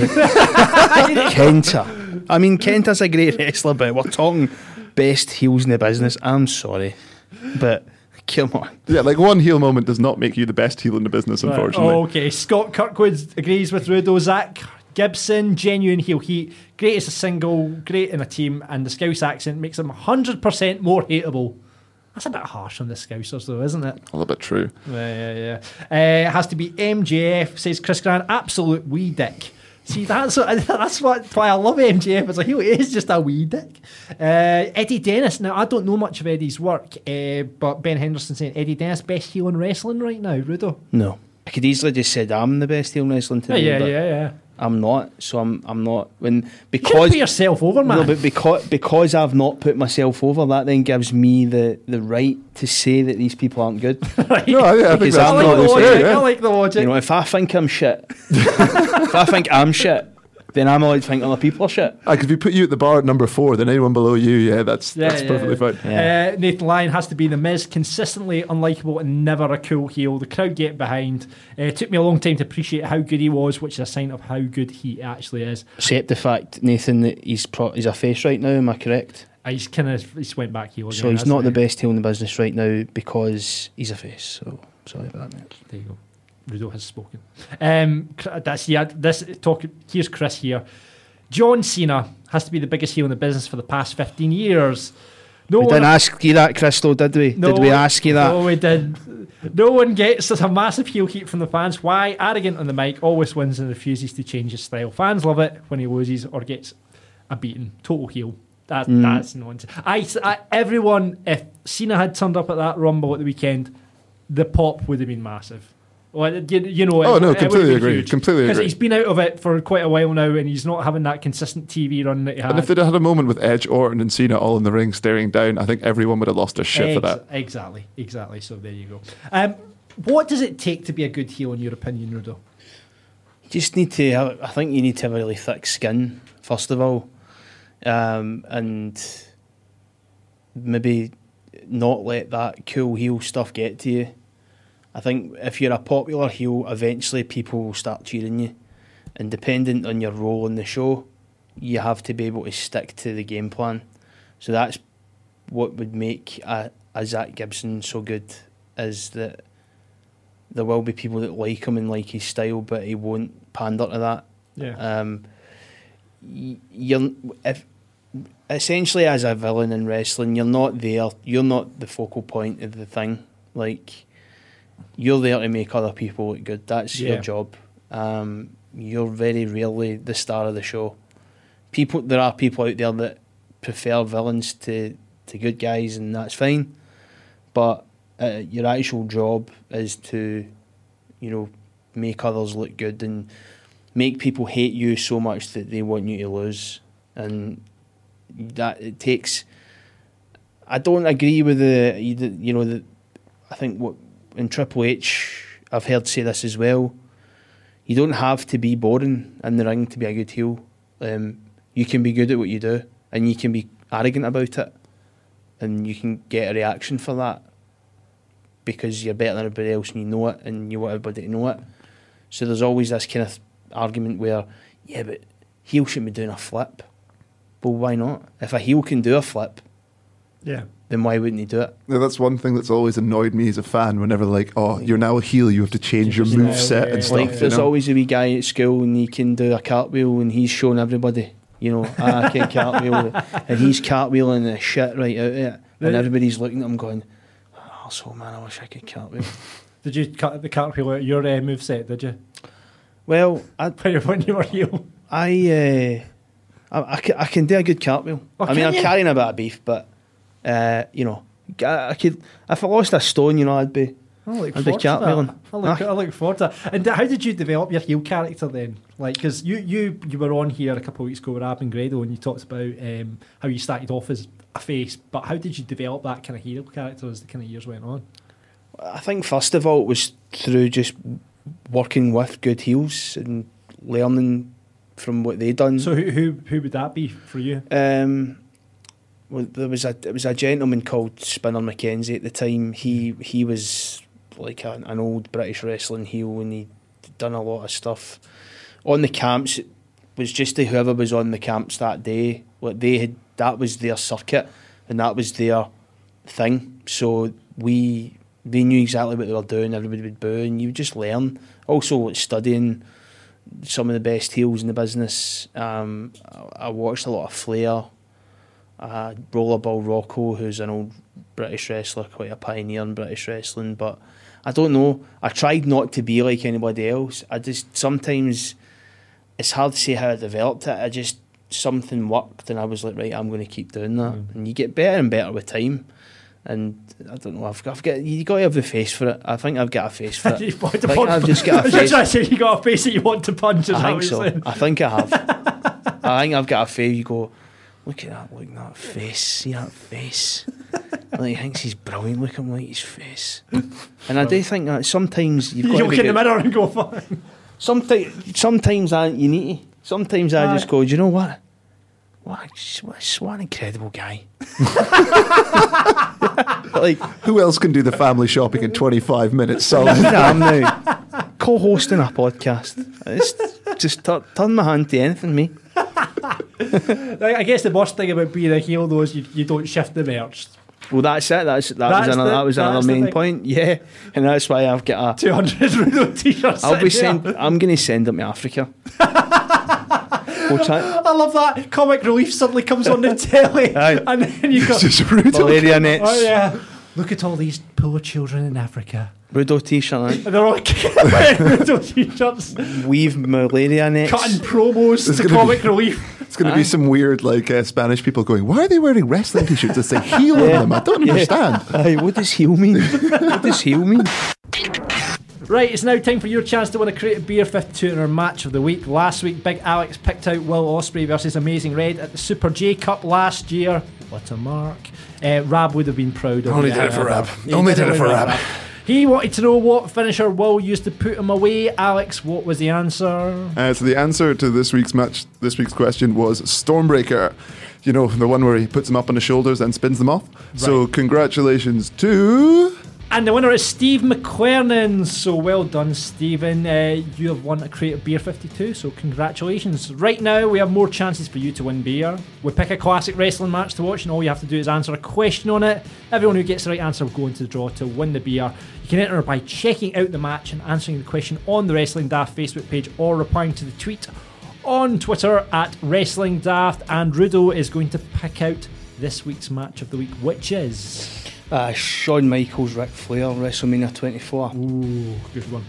Um, it was actually the match that, although I'm happy to be going to Tampa to see like Drew at WrestleMania, the, watching that Michaels Flair match made me book my flight. I, Really? I, I watched it and I thought, because that was the first Mania I was meant to go to and I never went, and it's ever. Is this ever your since. first one? The one that Yeah. the...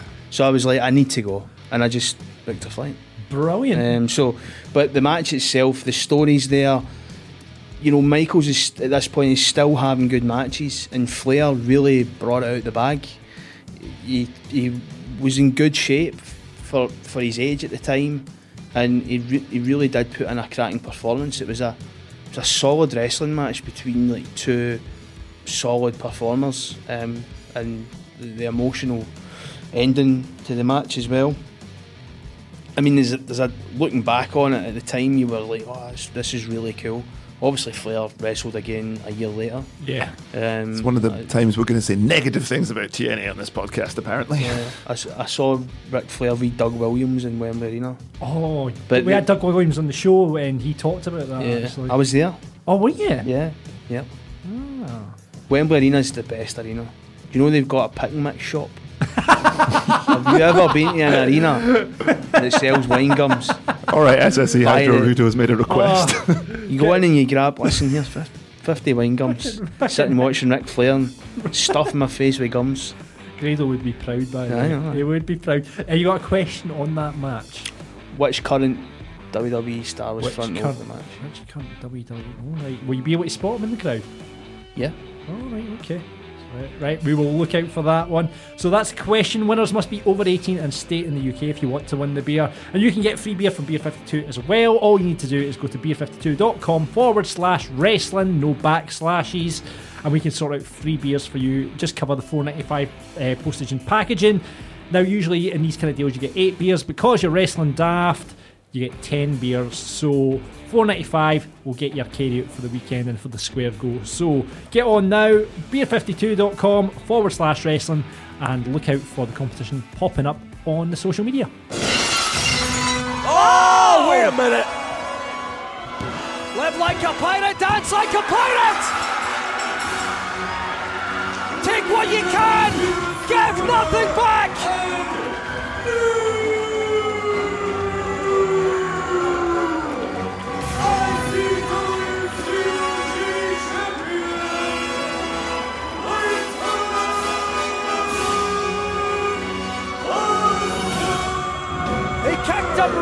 Treasure chest, and now the captain has gold. Right now, let's welcome to Wrestling Daft a man who became a child TV star on the BBC search for the new Oliver on I'd Do Anything.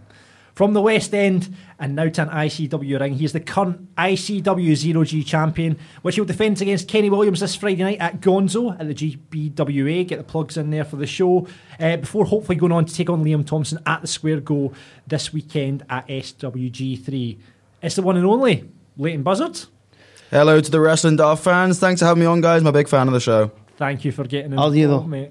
I do actually. I've listened to uh, every episode except Have yours. you? Except mine. You're lying. You're lying right away. I just listen to the Grado ones, you know, the big leagues. Aye, the big leagues. Aye, well, listen, Grado. If you, I bet he doesn't listen to me, but No, aye, Grado. aye, he, as if he's listening to Aye. this. Well, I done my homework. Right, I stayed up late and watched Royal Rumble. For Yeah, this. well, what, what, can I say congratulations first of all, Rudo, for actually fucking watching wrestling because Grado watches fuck all and knows Yeah. nothing. Listen, he's a very busy man, is old Grado, all right? So, wait and welcome along. Now, you moved from Bristol up to Scotland with the sole purpose of training to become a wrestler to appear in ICW. Is that right? That's correct. Yeah, I was 18 years old. Um, I was already, a, I was just sort of becoming a fan of like British wrestling at the time and coming aware of the indie scene. Uh, I found out about ICW through watching. Uh, it was like the British wrestler, like the Grado Yeah, documentary. yeah, you know. Oh Jesus, you were Whoa. inspired by Grado. Hold on, what? Wait a minute. Let's stop there, right there. It's not just the Grado documentary.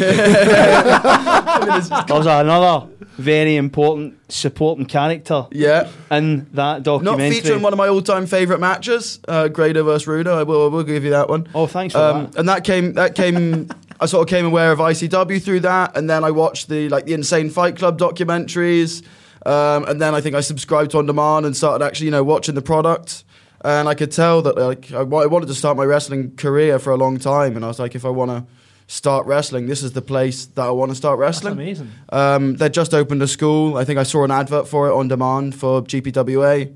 Um, and I contacted them and just, you know, asked if there's a place on the course, and there was. I moved up here when I was 18 years old. I'd never been to Glasgow before in my life. My mum just dropped me off and said, "See you later." Try not to Um, get stabbed. I didn't even know like if I was going to get through, you know, because you have an when you do your training, you have an induction, um, and you do your induction, and if you're good enough, you get through that. And that was actually the, the first joke that uh, Rudo ever played on me.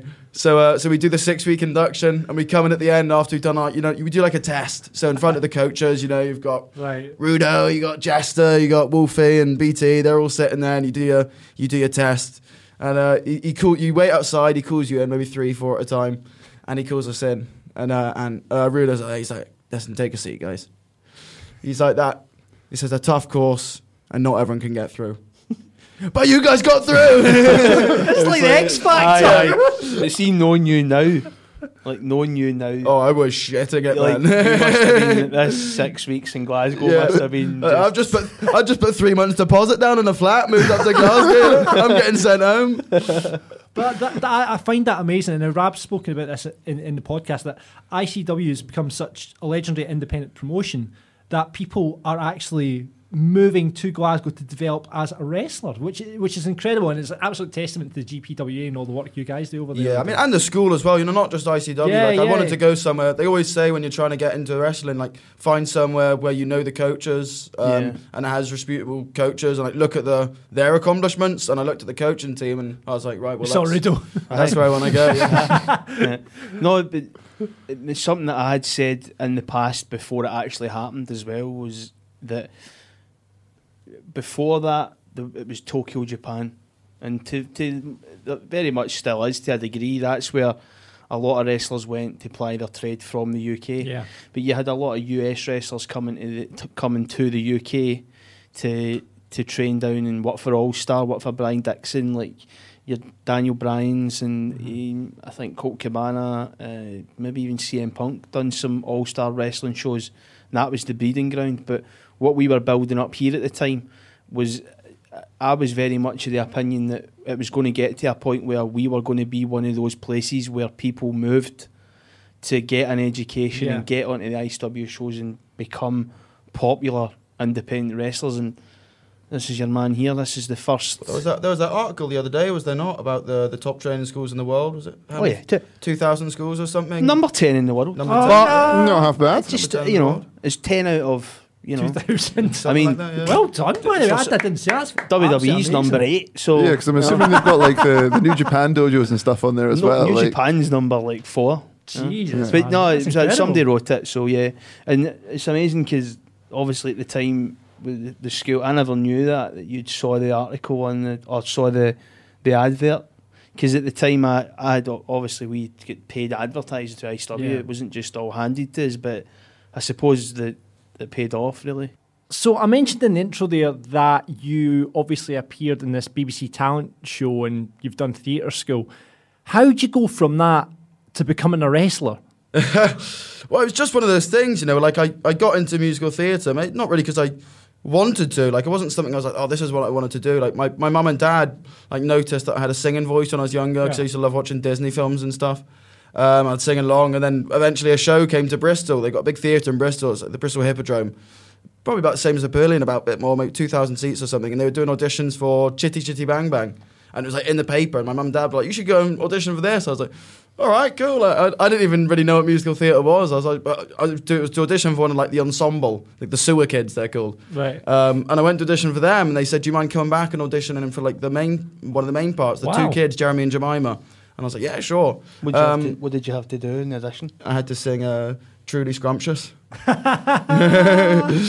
You know my come, Come on, it's a you know classic. that. What- It's Chitty Chitty Chitty- Bang Bang. Listen, I don't watch any of that nonsense. You would have loved it. The child, child catcher. catcher? Ah, he's the right. child catcher's the biggest heel in the yeah, he business. is. He is a great heel. You'd I'm have loved it. I'm surprised Vince McMahon never capitalised on, on the child Oh, that- catcher that gimmick's coming soon, that Yeah, yeah, gimmick's yeah. coming Someone soon. rides out with But, the um, cage whipping a horse, yeah? But yeah, so from then on, I just I carried on working for about seven years straight. Like by the time I'd finished one show, I'd already auditioned and got the next show, and I just carried on working, carried on Yeah, yeah, working. yeah. And I always thought, yeah, I mean, yeah, this would be a cool thing to do for a job, but like it was never my passion. Like I never grew up thinking I want to be a musical theatre star. I always wanted to be a wrestler since I was five years old. Since I can remember, since I first the first match I seen was an Undertaker match. It was when SmackDown used to be on Sky One on Saturday mornings. Um, and Undertaker came on, and my brother said, "Yo, this, uh, this is the first time I've ever seen wrestling." I was like, "Who's that guy there?" My brother's like, "Oh, that's the Undertaker. You know, no one ever beats the Undertaker." And I was like, "What? No one beats?" So then every week, I'd remember? watch every Saturday to see Yeah. if anyone beat the Undertaker. And, and the best thing was, do you know the first person I seen beat the Undertaker? It was the Great Khali with a karate chop to the head. Can you remember his opponent on the first night? Like it was a it was a jabron, you know. I can't remember. A jabron?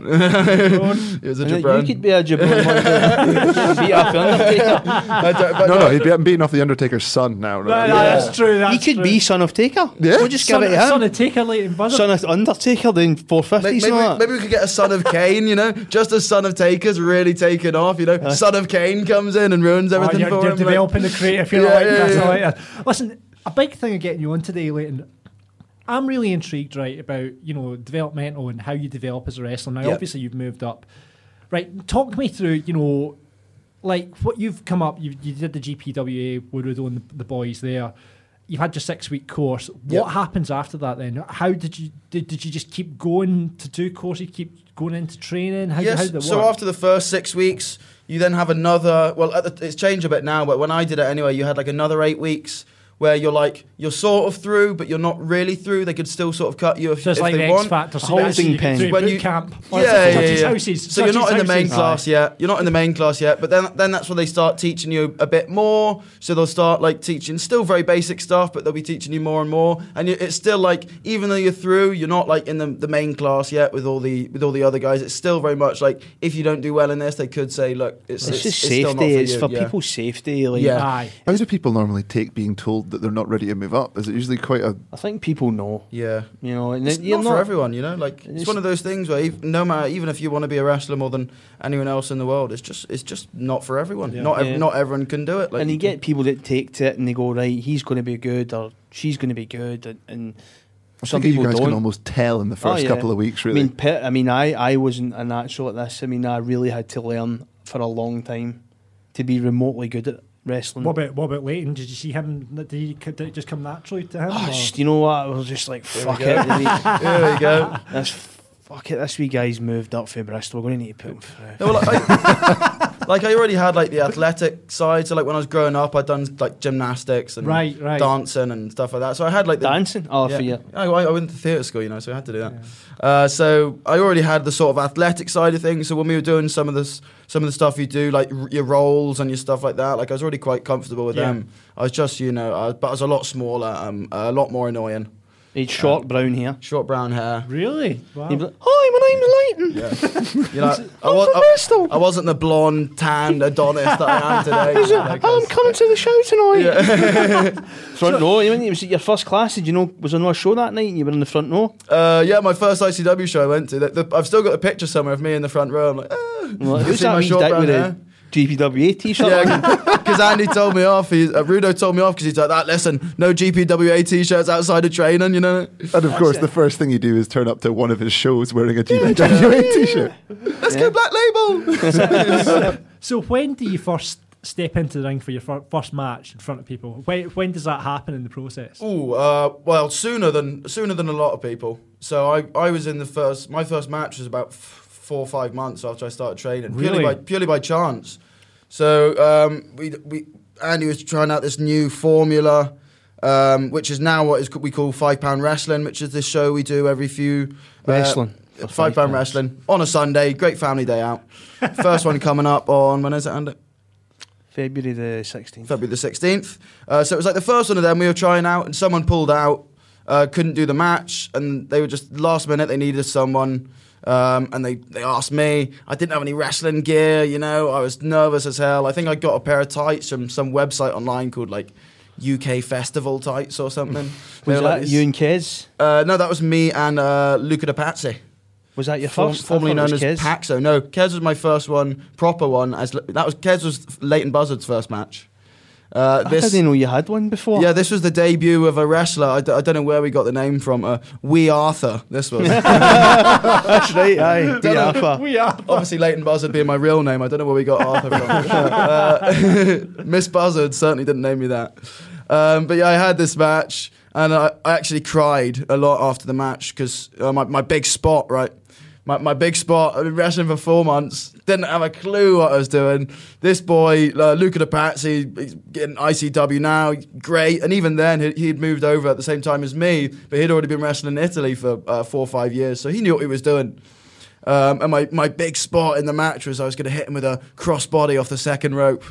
so, uh, you know, I, I get him down. I'm climbing up to the second rope. I'm cheering up the crowd. Oh, go for it. And I bloody slip. Uh, cra- crash and burn. My, own, my only spot in the match. My only spot in the match. And I flopped it. And I came backstage. And I, when I was like, I'm gonna. Fit, I'm. I'm sure I've got a video of that. I, I've got the video. I've, I've got the video on my. Uh, I don't remember that. It was, it was a long time ago. Yeah. I mean, that would have been Yeah, maybe so that- four years Oc- ago. October of 2016. And then th- this is the funny story. So that was October 2016. And then the week after that, I made my ICW debut, technically. Uh, so, so I'd always mess around with Wolfgang at training because um, he likes to have a laugh, and we'd always mess around. And I was, and at the time, he was ICW champion. Um, and I said to him, it was like it was the lead up to the first Hydro show. So he's in this big feud with Trent Seven. And I said to Wolfgang, I was like, yeah, you know, if you ever, uh, if you, you ever need a guy to go in with an ICW, you know, I'm your man, I'm your man. Uh, and he comes up to me after this match. He's like, you free next Sunday, mate? Um, and I was like, uh, yeah, yeah, I'm free. He's like, can you come down to the garage? I've got, I've got something I want to do with you. I was like, yeah, yeah, go for it, all right.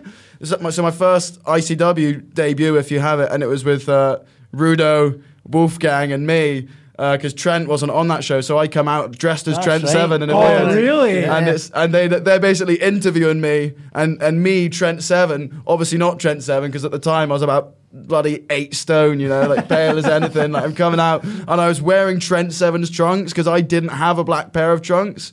So Wolfie was like that. He was like, "Yeah, trench a pair of trunks you to wear." I was like, "I do not think they're going to fit me, mate." So hanging off me. There's actually a photo by David Wilson online. Wolfgang's got me in the corner, and my left ball is just hanging out you can you can actually you can actually see if you zoom in, you can see my left ball hanging out the trunks. But I came out as Trent Seven, withdrew from the match, but then got carried away, and Wolfgang destroys me. He gave me like five power bombs, you know. But that was so the week after my first match, I technically made my ICW debut. But it was with uh, it was with me, uh, Wolfgang, and Rudo, and I believe that was Rudo's Botchamania debut as well. because he said that Wolfgang competed in the first ever steel cage match. I will. listen, listen, right, see, the ti- see, the time I was a, I was a busy guy. I was on the show about six, five or six times every show. Yeah, because you were, that was that the start of slap. Rudo Sports and Entertainment. So you no, had, it was like, still the black clients. label. Still the black yeah, label. yeah, that was that was like the peak of the black label, really, wasn't it? Well, you know, We never forget. um, I want to talk about, uh, you know, you've, you've went through the training, you've, you've done first match. How do you develop your move set? You know, how do, how does that come about? Is it just, I mean, Rudo, you'll be able to tell me about this as well. It's like, does it just come from I'm actually I'm good at doing that, and I'll put that in the match? How do, how does that all come together? Um, well, a lot of it's you know stuff you've seen when you were younger. Um, a lot of it's spamming create a move set on the old WWE games. You know? um, and I, I think a lot of it, well, for me anyway, was like I'm trying to think. So if I'm going to be wrestling an ICW predominantly, if that's the company I'm going to be ma- wrestling in, I'm going to try and find moves that other people in ICW Aren't aren't, doing. You know, Yeah. so like no one else is doing a 450 splash or finish. I can do that. Why don't Why don't I do that? You know, like it's incredible. I've seen you. well, it. thank you. I appreciate that. But um, yeah, no, just trying to find moves that no one else is doing, so you can stick out as someone different on the card. Because when everyone starts doing the same moves, all the matches get repetitive, and for me, anyway, that's when it starts to get a bit boring. You know, so That's a, that's a question. Just a follow up question from that. Are wrestlers quite protective, Rudo, of their of their move set and say, "Well, listen, you can't. I'm doing this suicide dive. You can't do it." So that's No, the worst everyone does example. you- I know Everyone does a everybody does. A, that was dive. the worst example. Everybody does a fucking suicide dive these days. But are, are they quite protective of the move set? And for someone like Leyton coming in, they'll, they'll say, "Listen, boy, didn't you be doing that again because that's in my move set." yeah, I've, I've had to say that to Andy before. Like, listen, Andy, no 450s for you in this match, all right? Okay. Stop with the Spanish flies and the shooting star press. No, um, yeah, I know. The thing is, these days, most wrestling moves are from someone else. So, Yeah. although although it's in the promoter's best interest for Leyton to be the only person on a show that does a 450 because it's a spectacle, you don't want to see it twi- like if he does it late in the night and somebody's done it early in the Aye, night, then it's just oh, it's another 450. But as an example, like Leyton doesn't have the the right to tell anybody not to do a 450 Yeah. because Well- somebody else does it. You know where the you know Yeah, no, like other people, if, if they come As up an to example, the company and you can't they do it as their Yeah. move as well, I can't really say to someone who's using it up and down the country, like, oh, you can't do it, you know? It's, yeah. So that that's your move set. But what about developing your personality and your style as a wrestler? I mean, how do, how does that come about? Is that something you guys working in GPWA, Rudo, or is that something that Leyton you'll go away and you'll go right? Well, here's it's like designing the Spider-Man costume and the Tobey Maguire. If I was like, right, I want to look Hmm. like this, so this is I'm going to go out and buy this ring gear. I want you know this is going to be my how, how how does that all come together? Well, I had to get grounded, you know, because when, when I started wrestling, you know, I was I quite like Japanese wrestling, uh, and I wanted to be this. I wanted to be this like. Uh, shaking his head. I wanted to be. I, I looked so young. I had this baby face, you know. I wanted to be this cool wrestler, you know. I wanted to come out black trunks, black kick pads, you know, like a shooter. Come out to like cool music and all that. And ah. Andy's Andy's like that. He's like, no, mate, you're coming out to Hanson, okay? Listen, we've got a, we, we've got a, we've got a, we're full of kids, you know. We're, we're wanting this, like your, your character. You Yeah. need to understand that you're a young boy. You're you're, you're them. You know. Yeah. You almost look like a child right now. At this point in time, these kids are going to look at you and think, "That's good. This is me." You know, it's like Kieran Kelly as well. Kind of fell into that category at the time. Yeah. like a young guy. So he's bloody. This guy, he's wants to be uh, just like you know that way, just like zero perception of what he was supposed to be. I realise Like, now when I look back at it that it was Like- ridiculous. You know, I can see when I look Like- back now, but at the time that was what I wanted to be. You know. It's- I know, but it was just ridiculous. Because Yeah. even like because now that is just completely not even a thing anymore. yeah, I know. Yeah. like you wanted to be Ring of Honor, Yeah. 2005. You know, no, basically no character, zero Yeah. character, just a guy that does stuff to people and leaves and just be like, oh, look at me, I'm cool. but th- this is a guy that's came from a musical theatre background. You're fucking coming out to Hanson, Yeah, boy. Aye, where's the love? and then he hated it. And he started to think, right, All right, okay. okay, there's money there. And the Money black, there. this is another thing that he keeps getting around for, that maybe not. Gets No, around not for anymore. that. Not like his anymore. dad. He keeps getting around for that. Oh, I tell you, see when he like turns up in black. Stop wearing black. You're you're supposed to be Leyton, but you're a, you know the girls are starting to fancy you, and you, you know you're you're becoming a bit of hot stuff, and you're just wearing black. You're decked from head to toe in black. Get some colour. Get a bit of colour in you. And I've I've done it. He's turned up at a show and he's coming out and he's all ready to go, mate. Yeah. Get that off. he's, made, he's made me change. Go and get the get the purple one. Go and get the purple one. He's come back with the purple one. Right, okay. I'm just trying something new. No, nothing new. Hanson. But there's obviously a bit of difference from coming out to Hanson to your ICW character. Oh well, so with, with my ICW character, that was like, obviously I started off with. I did a couple of, uh, you know, just enhancement matches. I think uh, Rampage Brown and Ashton's debut match as a team was them destroying me and Big Um, Yeston Bristol? Reese did this uh, Leeds. Did you not do a show? In, did you not work in Bristol? Yeah, I did, but that was with, that was later on with Joe. Um, and then I did a match that Yeston Reese did this single Catch of the Day where he had you know, destroy a different guy every week. So I did a couple of little bits and bobs, but then I started really with Joe Hendry. Yeah. Yeah, great talent to start off with. Obviously, he's in Ring of Honor now, killing it. Um, he was a great guy to start off with because I, I wasn't chucked into like a an in ring role You were, like straight his, you were like his sidekick. Yeah, yeah, yeah. I was you? like, I was, I was his, his, his lackey, his sidekick. So I wasn't chucked into the in ring role straight away because I wasn't ready for that at the Yeah. time. You know, I'd only been training maybe a year and a half, two years. So I got to sit on the side and watch him. But then it also gave me this great opportunity because I didn't, because I wasn't wrestling. I had this. Op- I mean, I was just in promos, and we got a lot of promo time.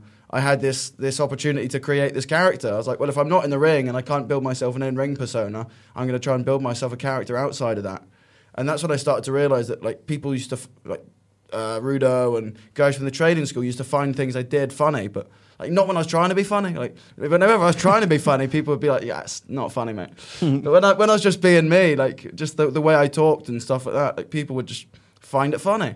Um, so I was like, "That right? Well, I'll try and bring that into my character in ICW with all the Joe Hendry stuff." So I started doing this ridiculous stuff and. I did like a song with a ukulele and stuff like this, man, and people started like going nuts for it, and that's Yeah. what, that's what happened with me and Joe. This this natural storyline happened where over time he got more and more over as a heel, and people started cheering me more and more. So we were going in the complete opposite directions, Yeah. and then like what you don't get in wrestling much matches anymore. Like people don't realize me and Joe had like a two year storyline. That's It's crazy yeah. from start to finish. Like from from us teaming up together for, to when we had the big blow off match at Shug's house party, and it was student versus mentor. Like this is is a classic wrestling story, but this was like a two year storyline. I, I thought the payoff was great. As someone who was at house, Shug's house party, that the, the crowd were so into it, and I think it Yeah. was a great moment. Everyone was just, just really was good. But yeah. and I had all this time, all this two years to to learn and learn from Joe and all these other guys on the shows, and keep training, keep working hard, keep putting on size. Because obviously, if you look at a picture of me when I like the first match I did in ICW as to where I look now. Oh yeah, I just like, pulled up a picture of you in PBW. Jesus Christ! phys- like physically, like That was uh, last week. Yeah. Well, that's yeah, but I'm, That's his, that is his most recent picture. that's, that's 2018. Ah, he's a That's rake. He was a rake. I I mean, rake. there's no, there's no. I mean, he was, as, he was as thin as this microphone stand. So when, when he comes into the train, training academy, then Rudo, do you just go, right, son, get yourself to the gym. Nah. Get yourself eating the chicken and get Right, mate, yourself. you're a to jobber I from- think- you're a yeah, jobber yeah, from now on. I think Leyton was very driven from day one. Right. Like the, it's when somebody comes in at that age, 16, we only take 16 and above, so 16, 17, 18, and they are like that kind of smaller, younger version of themselves. You don't, for in that particular time, you don't want to change that. Like, Yeah, like I was, I was still growing physically. we were was Yeah, still getting a lot. a child. Like. we were getting a lot out of Leyton Buzzard on the family shows and then the ICW shows in the character. And if the Leyton Buzzard that was Joe Hendry's assistant was a was a big, stronger guy, yeah, wouldn't have had the same then effect. it wouldn't have been the same thing. And it's the same with Kieran Kelly. Like your growth comes naturally over time. It's not something that you should rush into, particularly when you're younger, because shows are always crying out for those kind of young looking talents that Yeah. can that the younger audience can relate to. So you don't want Mm. to encourage people to, you know, get too far ahead of themselves. I think also with the, the physical side of things, I had that push because I was working with Joe. Um, I knew that eventually, you know, this match was going to happen. I knew eventually me and Joe were going to stop being a partner, and I was going to be wrestling him. And I knew I, I, I didn't want to look out of place. I knew that when this when this time came, and eventually I was going to be a wrestler for ICW, I didn't want to look like like I was no sort of competition to him at all. Yeah, yeah. So that's how I quietly started working. Whilst I was still doing all my stuff with Joe, I'm going to the gym five times a week. I'm Really? eating 4,000 calories a day because I'm trying to put on all this size. Because when eventually that time comes, I don't want to look out of place. I want people to believe, you That may, you may, could may- beat- maybe, yeah, you yeah. know, just maybe he could actually beat him. Yeah. I don't want people to think, you know, there's obviously look at him. There's absolutely no way possible that he's gonna he's any sort of threat at all. So the the two years I had where I wasn't wrestling was so beneficial for me because I really had this time to learn, carry on my training, watch Joe, because I was ringside for every one of his matches. You know, like these were big main event matches, and I was ringside for every one. Were you still getting paid? Oh, hey, yeah, yeah, yeah. I'm still getting paid. I was that's on, all right, I was on that Joe. I was okay. on that Joe Hendry money, you know. Yeah, I was, I was going to ask that. uh, but yeah, so I, the two years for me were like I didn't get rushed into anything, and everything happened so organically. But by the time I did come to be a wrestler, like without Joe, like the people were ready for it. You know, like they'd Yeah. been waiting for two years. Obviously, you had that run with Joe. You'd be, I guess, really comfortable coming from that theatre background of cutting promos. You know, that's something I guess, Rudo, that doesn't come naturally to everyone. But I guess with Leyton, it was Yeah, that was definitely one of the positives. Like, there's many positives coming from an acting background. One of the big ones is working in front of a crowd. I've been working in front of large crowds, 2,000, 3,000 people since I was nine years old. Yeah. So, like, I, I didn't have the pressure. And then also is, yeah, being comfortable on a microphone. Um, so, like, straight away when I wasn't wrestling, I still had the opportunity to, to cut promos, and that was how I felt. I like I really got the character over. Yeah. So by the time I started to wrestle, like that was just a bonus. Like, I was already this character. that they- it. yeah, I was already this character Yeah. that they were invested in. If I was a good wrestler, that was just a bonus. Like they were already invested in me. So like the the acting background did help, like Yeah. so much. It's like everything I've done in my life, like gymnastics, like the, for the physicality and the acting. For, it's like everything's worked out perfectly to the career that I did. Yeah. today. It sounds you like- could see the yeah. acting. You could see the acting background coming through very quickly when the ICW stuff kicked off. Because that first night where they done the whole thing when you were brought in, you could see that it was, you know, starting. And on the, you know, on the flip side, you know, I've went the other way. I, I was an incredible wrestler. Uh, now he's a incredible heel, now I'm BBC Scot Squad absolutely star. phenomenal actor. so you know, we swapped. You know, You do you got what you wanted, and I'm getting what I want. I did the reverse, Dwayne. You know, you did the Dwayne. yeah. Rudo, you are starting to sound like a proud papa now. Like, you do sound, you sound like a proud dad. So zero G champion. Yeah. I I'm mean, disappointed you didn't bring the belt, man. I know. You didn't where's bring the belt. If I it was- thought champions are meant to carry the belt everywhere. Guys, it's a podcast. You just say that I've got the belt on my shoulder. Yeah, yeah, sorry, So uh, Leyton Buzzard's sitting here with the zero G title. He's been shining it up, Yeah. Mark, don't worry. highlight, highlight of your career. Uh, yeah, definitely. I'd say I'd say the match with Joe at Shug's house party and um, winning winning the ICW Zero G Championship. Yeah, it was just crazy. And to do it in the garage as well. I know that there's obviously that you got the big shows and it's cool to win it on a big show, but the garage really is like the home Yeah, of ICW, it and it's got this crazy atmosphere that can't really be described. And it was so unpredictable as well. Like no one thought it was going to happen. Like it was an open challenge, and I'd already won a match earlier on that night to win the number one contendership.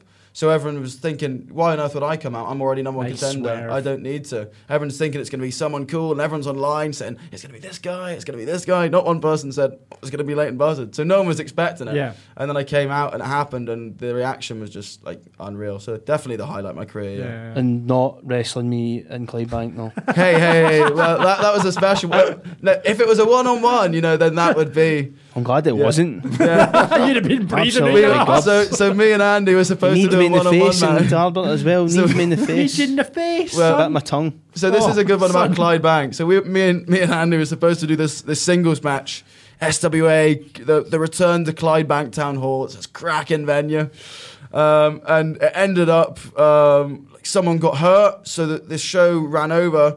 So so no, no, wait, wait, wait, right.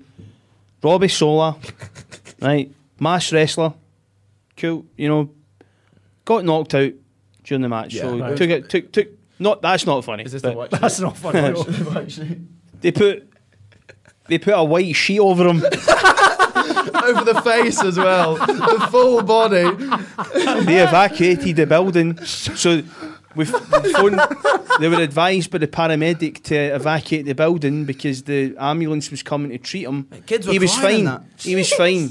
He was. He was. They thought he was ju- dead. Yeah, but can we just, for clarity, he was okay, but the the advice was not to move him. Right, yeah. So to try and just make sure that nobody got alarmed, he got a white sheet put over him, right? And I looked out, right? I remember because we were waiting to go on. Yeah, and we then were we the get match told after that. We get told you're not going on now. Something's happened, and I popped my head out the curtain to see what was going on, and I just saw Robbie's dead. Robbie Solar's feet popping out a white Yeah. sheet, and I was like, Face "He put a covered sheet over him. What's going on here?" We he, ended was, up- he was absolutely, he, he was absolutely fine. Yeah. We knew he was fine, but we were told just for caution to. We were done what we were told, but But kids are crying. They thought he was dead. Like, and my because my dad, my, my, my dad's from Clydebank, and Right, he'd right. heard about this. Somebody at the I mean, somebody's obviously walked into the pub and went, "Just been at that wrestling there. Some wee guys died in the ring. a sheet over him, and we were told to leave." But the the, the, the unfortunate thing was, well, first of all, it got turned into a tag match. Yes, it was me and uh, me and Harto, me and Lionheart versus Rudo and Jack Jester. You know, like you But couldn't have- no, no. This was like literally they walked up to us and said, "You're going to have a tag match now." yeah, Really? What? All right. All right. So we literally had to just go. And the unfortunate thing was because of what had happened, a lot of people never came back in. Cool. yeah, because they're Um, scarred for life. So, I've Just seen a man man fucking die in the ring, man. so Jeez. it was, it, it was, in hindsight, it was, it was quite, it was quite But he, funny. he comes up to me after the match. We had a great time, you know. Like you can't ask, especially on a family show, uh, you can't ask for a better heel tag team than Jack Jester Yeah, and Red yeah, Lightning. You yeah. know. well, you know. Uh, so the kids are going mental, and, and then me and Harto as well. So it was like they really needed a match to bring them back up, you know. And like this was the match to do it, like because everyone hated them so much, and everyone Harto was the champ, so everyone loved him so much, man. Uh, and then after the after it, Rudo comes back to me, comes up to me, and goes, "Mate, I'll be honest with you, glad we didn't have that singles match. I was only in there two minutes, and I am fucked." Oh. Have we four fifty? Nah, mate. no. Any time I've been in the ring with Leyton, he's do the four fifty, yeah? No, mate. No, no, no, 450. And it's funny because I'm always saying to you, like, Yeah. four fifty. Always the 450 for your finisher. Always. Don't ever, like, that's the big move. That's Yeah, the big yeah, one. he yeah. told me off once because I won with a roll up. I know, but then any time I'm roll up. wrestling him, any time I, no 450 today, no. Can you do a roll up?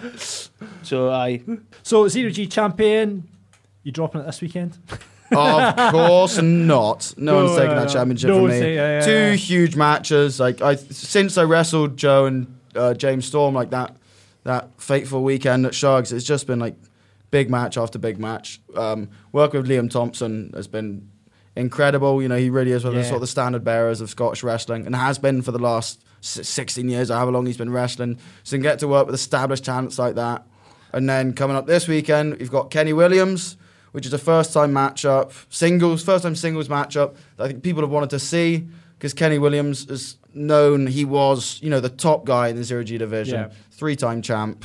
Um, and he, he was known for a long time as the face of the zero G division. He's gone and done his thing in NXT UK, and then I've sort of taken over now as the sort of the new the new face coming through, and so it's a really cool sort of the past versus the present. Me and Kenny facing off for the first time, and we've got this unpredictability, you know, because it is whoever wins that match is going on to wrestle Liam the next night. But when you've got a guy like Kenny Williams in there, it really could go either way. But uh, it won't go either way. I'm What- winning. kind of sums up Gonzo as well as a brand. I think like you and Kenny's pretty perfect. Yeah, I'd say, I'd say. main event or marquee match. for Especially because the, the Gonzo brand is built around the Zero G Championship as being the top prize. The a wrestling So- show. It's, It's more of a wrestling show Yeah. than uh, ICW. So I think for a main uh, event, I don't Club. think you could ask for a better one Yeah, than a it's- Leyton Buzzer. It's a good, Williams. obviously a good build into Square Go weekend. Yeah. So uh, talking about Square Go, let's put that over this weekend because Yep. you got the. does it- Hopefully, we'll see you doing the zero G. Hopefully, so Liam Thompson, uh, he's got his rematch on the Sunday. Yeah. Um, whoever wins that match on Saturday between me and Kenny Williams will go on to face Liam Thompson Uh, because he's you, obviously you get your Yeah. mandatory rematch after that, and then you never know. Like I said, there's a Square Go match as well, I might just go and win that. Leyton Buzzard, champ, champ, might win the uh, the heavyweight title as well. We'll see. We're also sitting with the. Uh, Rudo's sitting there laughing at that. We're also I wonder sitting how that's working out this weekend. We're weekend. also uh, sitting with uh, with last year's winner of the Square Go match, Rudo. Any possibility of a uh, return this Former weekend? chap- no. No. I was about to ask. Come on, you're the defend. You're the defending Square Go champion. how, You've how long were you in be it for last year? How long were you in it for? 63 minutes. 63 The minutes. Iron Man. Wait, I mean, 63 come on. minutes. Um, I was a bit, yeah, I- it was a good time that, but And it was like his third back, third match Yeah. back or something. It was from actually, two I years. think, I think the Clydebank might have been like the week after, the week before that. Yeah. but yeah, it might have been the same weekend. I think it was a Friday before.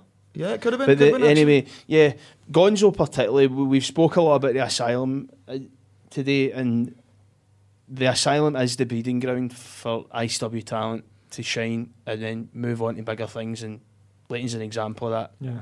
Uh, Kieran Kelly wasn't trained in the asylum, but certainly has had a lot of good times in the asylum as far as shows go, matches and stuff like that.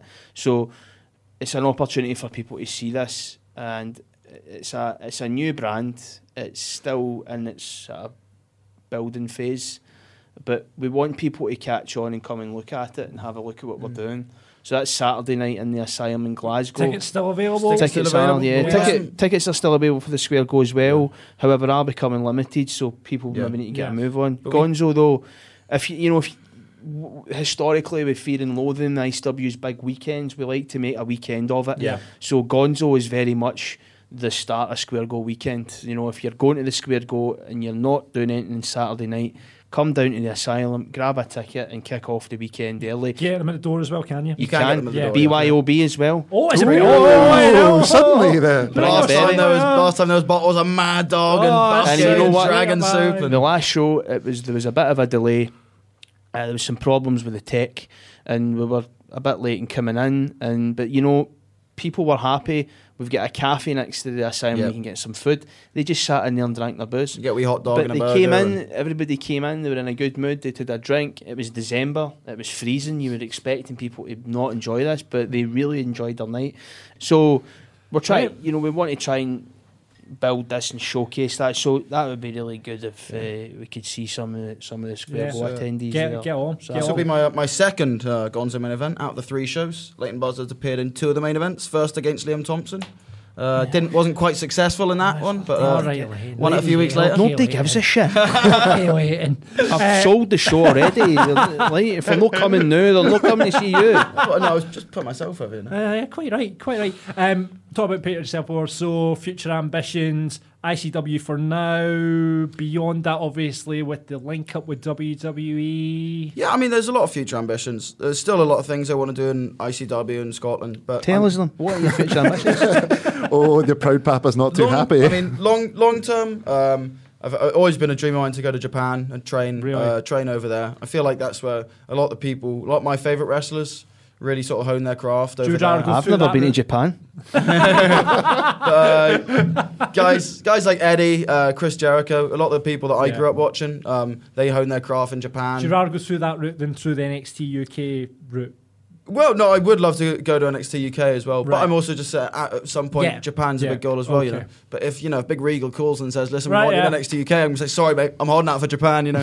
uh, obviously, you know, it is what it is, but um, Do you think? I mean, it's not putting that in your mouth, but do you think that maybe uh, at your age would might be the wrong time for an NXT UK? And Yeah, well, I- I don't think broaden anything your will come along. first. like I'm 22 years old. Yeah. I'm in no, Oh, I'm in time. no. Yeah, you've got Lot of lots of time. time. I no rush personally to do think anything, that, you know, as much as you know, the WWE have got to be looking at this guy. Yeah. However, at the age of 22, Yeah, he's got Go a lot do of it. growth to do. Yeah, Aye, yeah. You know, do it. You know, yeah. take take it if you can get it.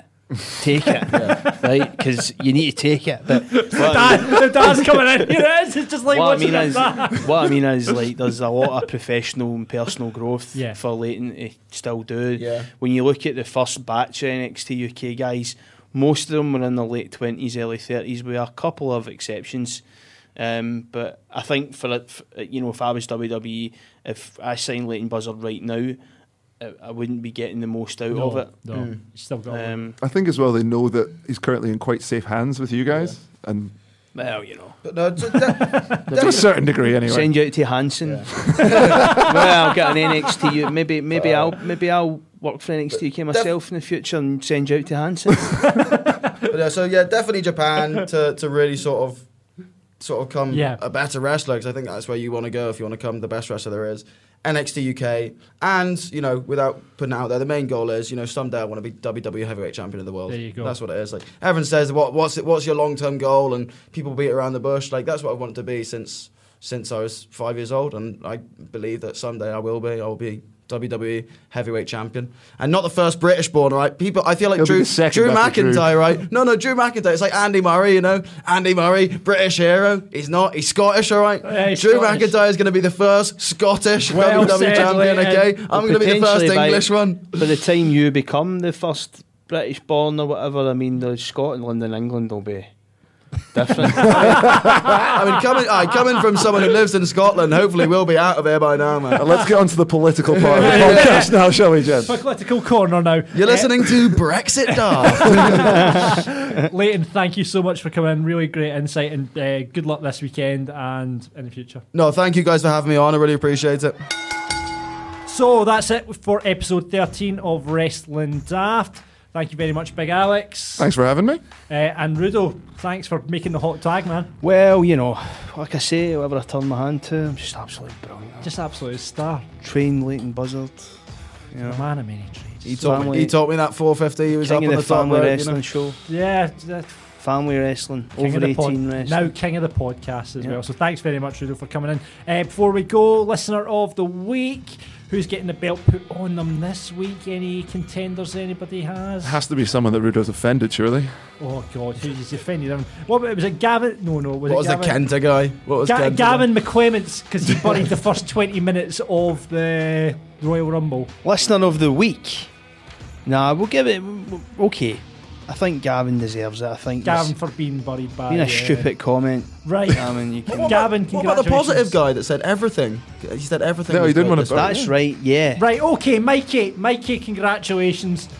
Gavin's raging. He's just had the belt snatched off him by booking at the last On the minute. fly. Buzzard- Buzzard On the- just sneaks change in. the book on the fly. Buzzer, Buzzer's just booked it. Teach you to talk about Brock Lesnar like that. yeah, yeah. Mikey, congratulations. To you are our listener of the week, and we'll get the belt on you. Um, thank you very much for listening. You can get us on Friday on Apple Podcasts, Spotify, Deezer, Stitcher, and other popular podcast providers. Please leave a review, rate us, and say the program was great because that means we'll get up the iTunes charts, which means we'll get more money for this program. And if you want to sponsor it, please get in touch as well.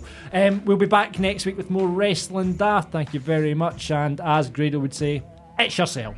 This is 4 Network.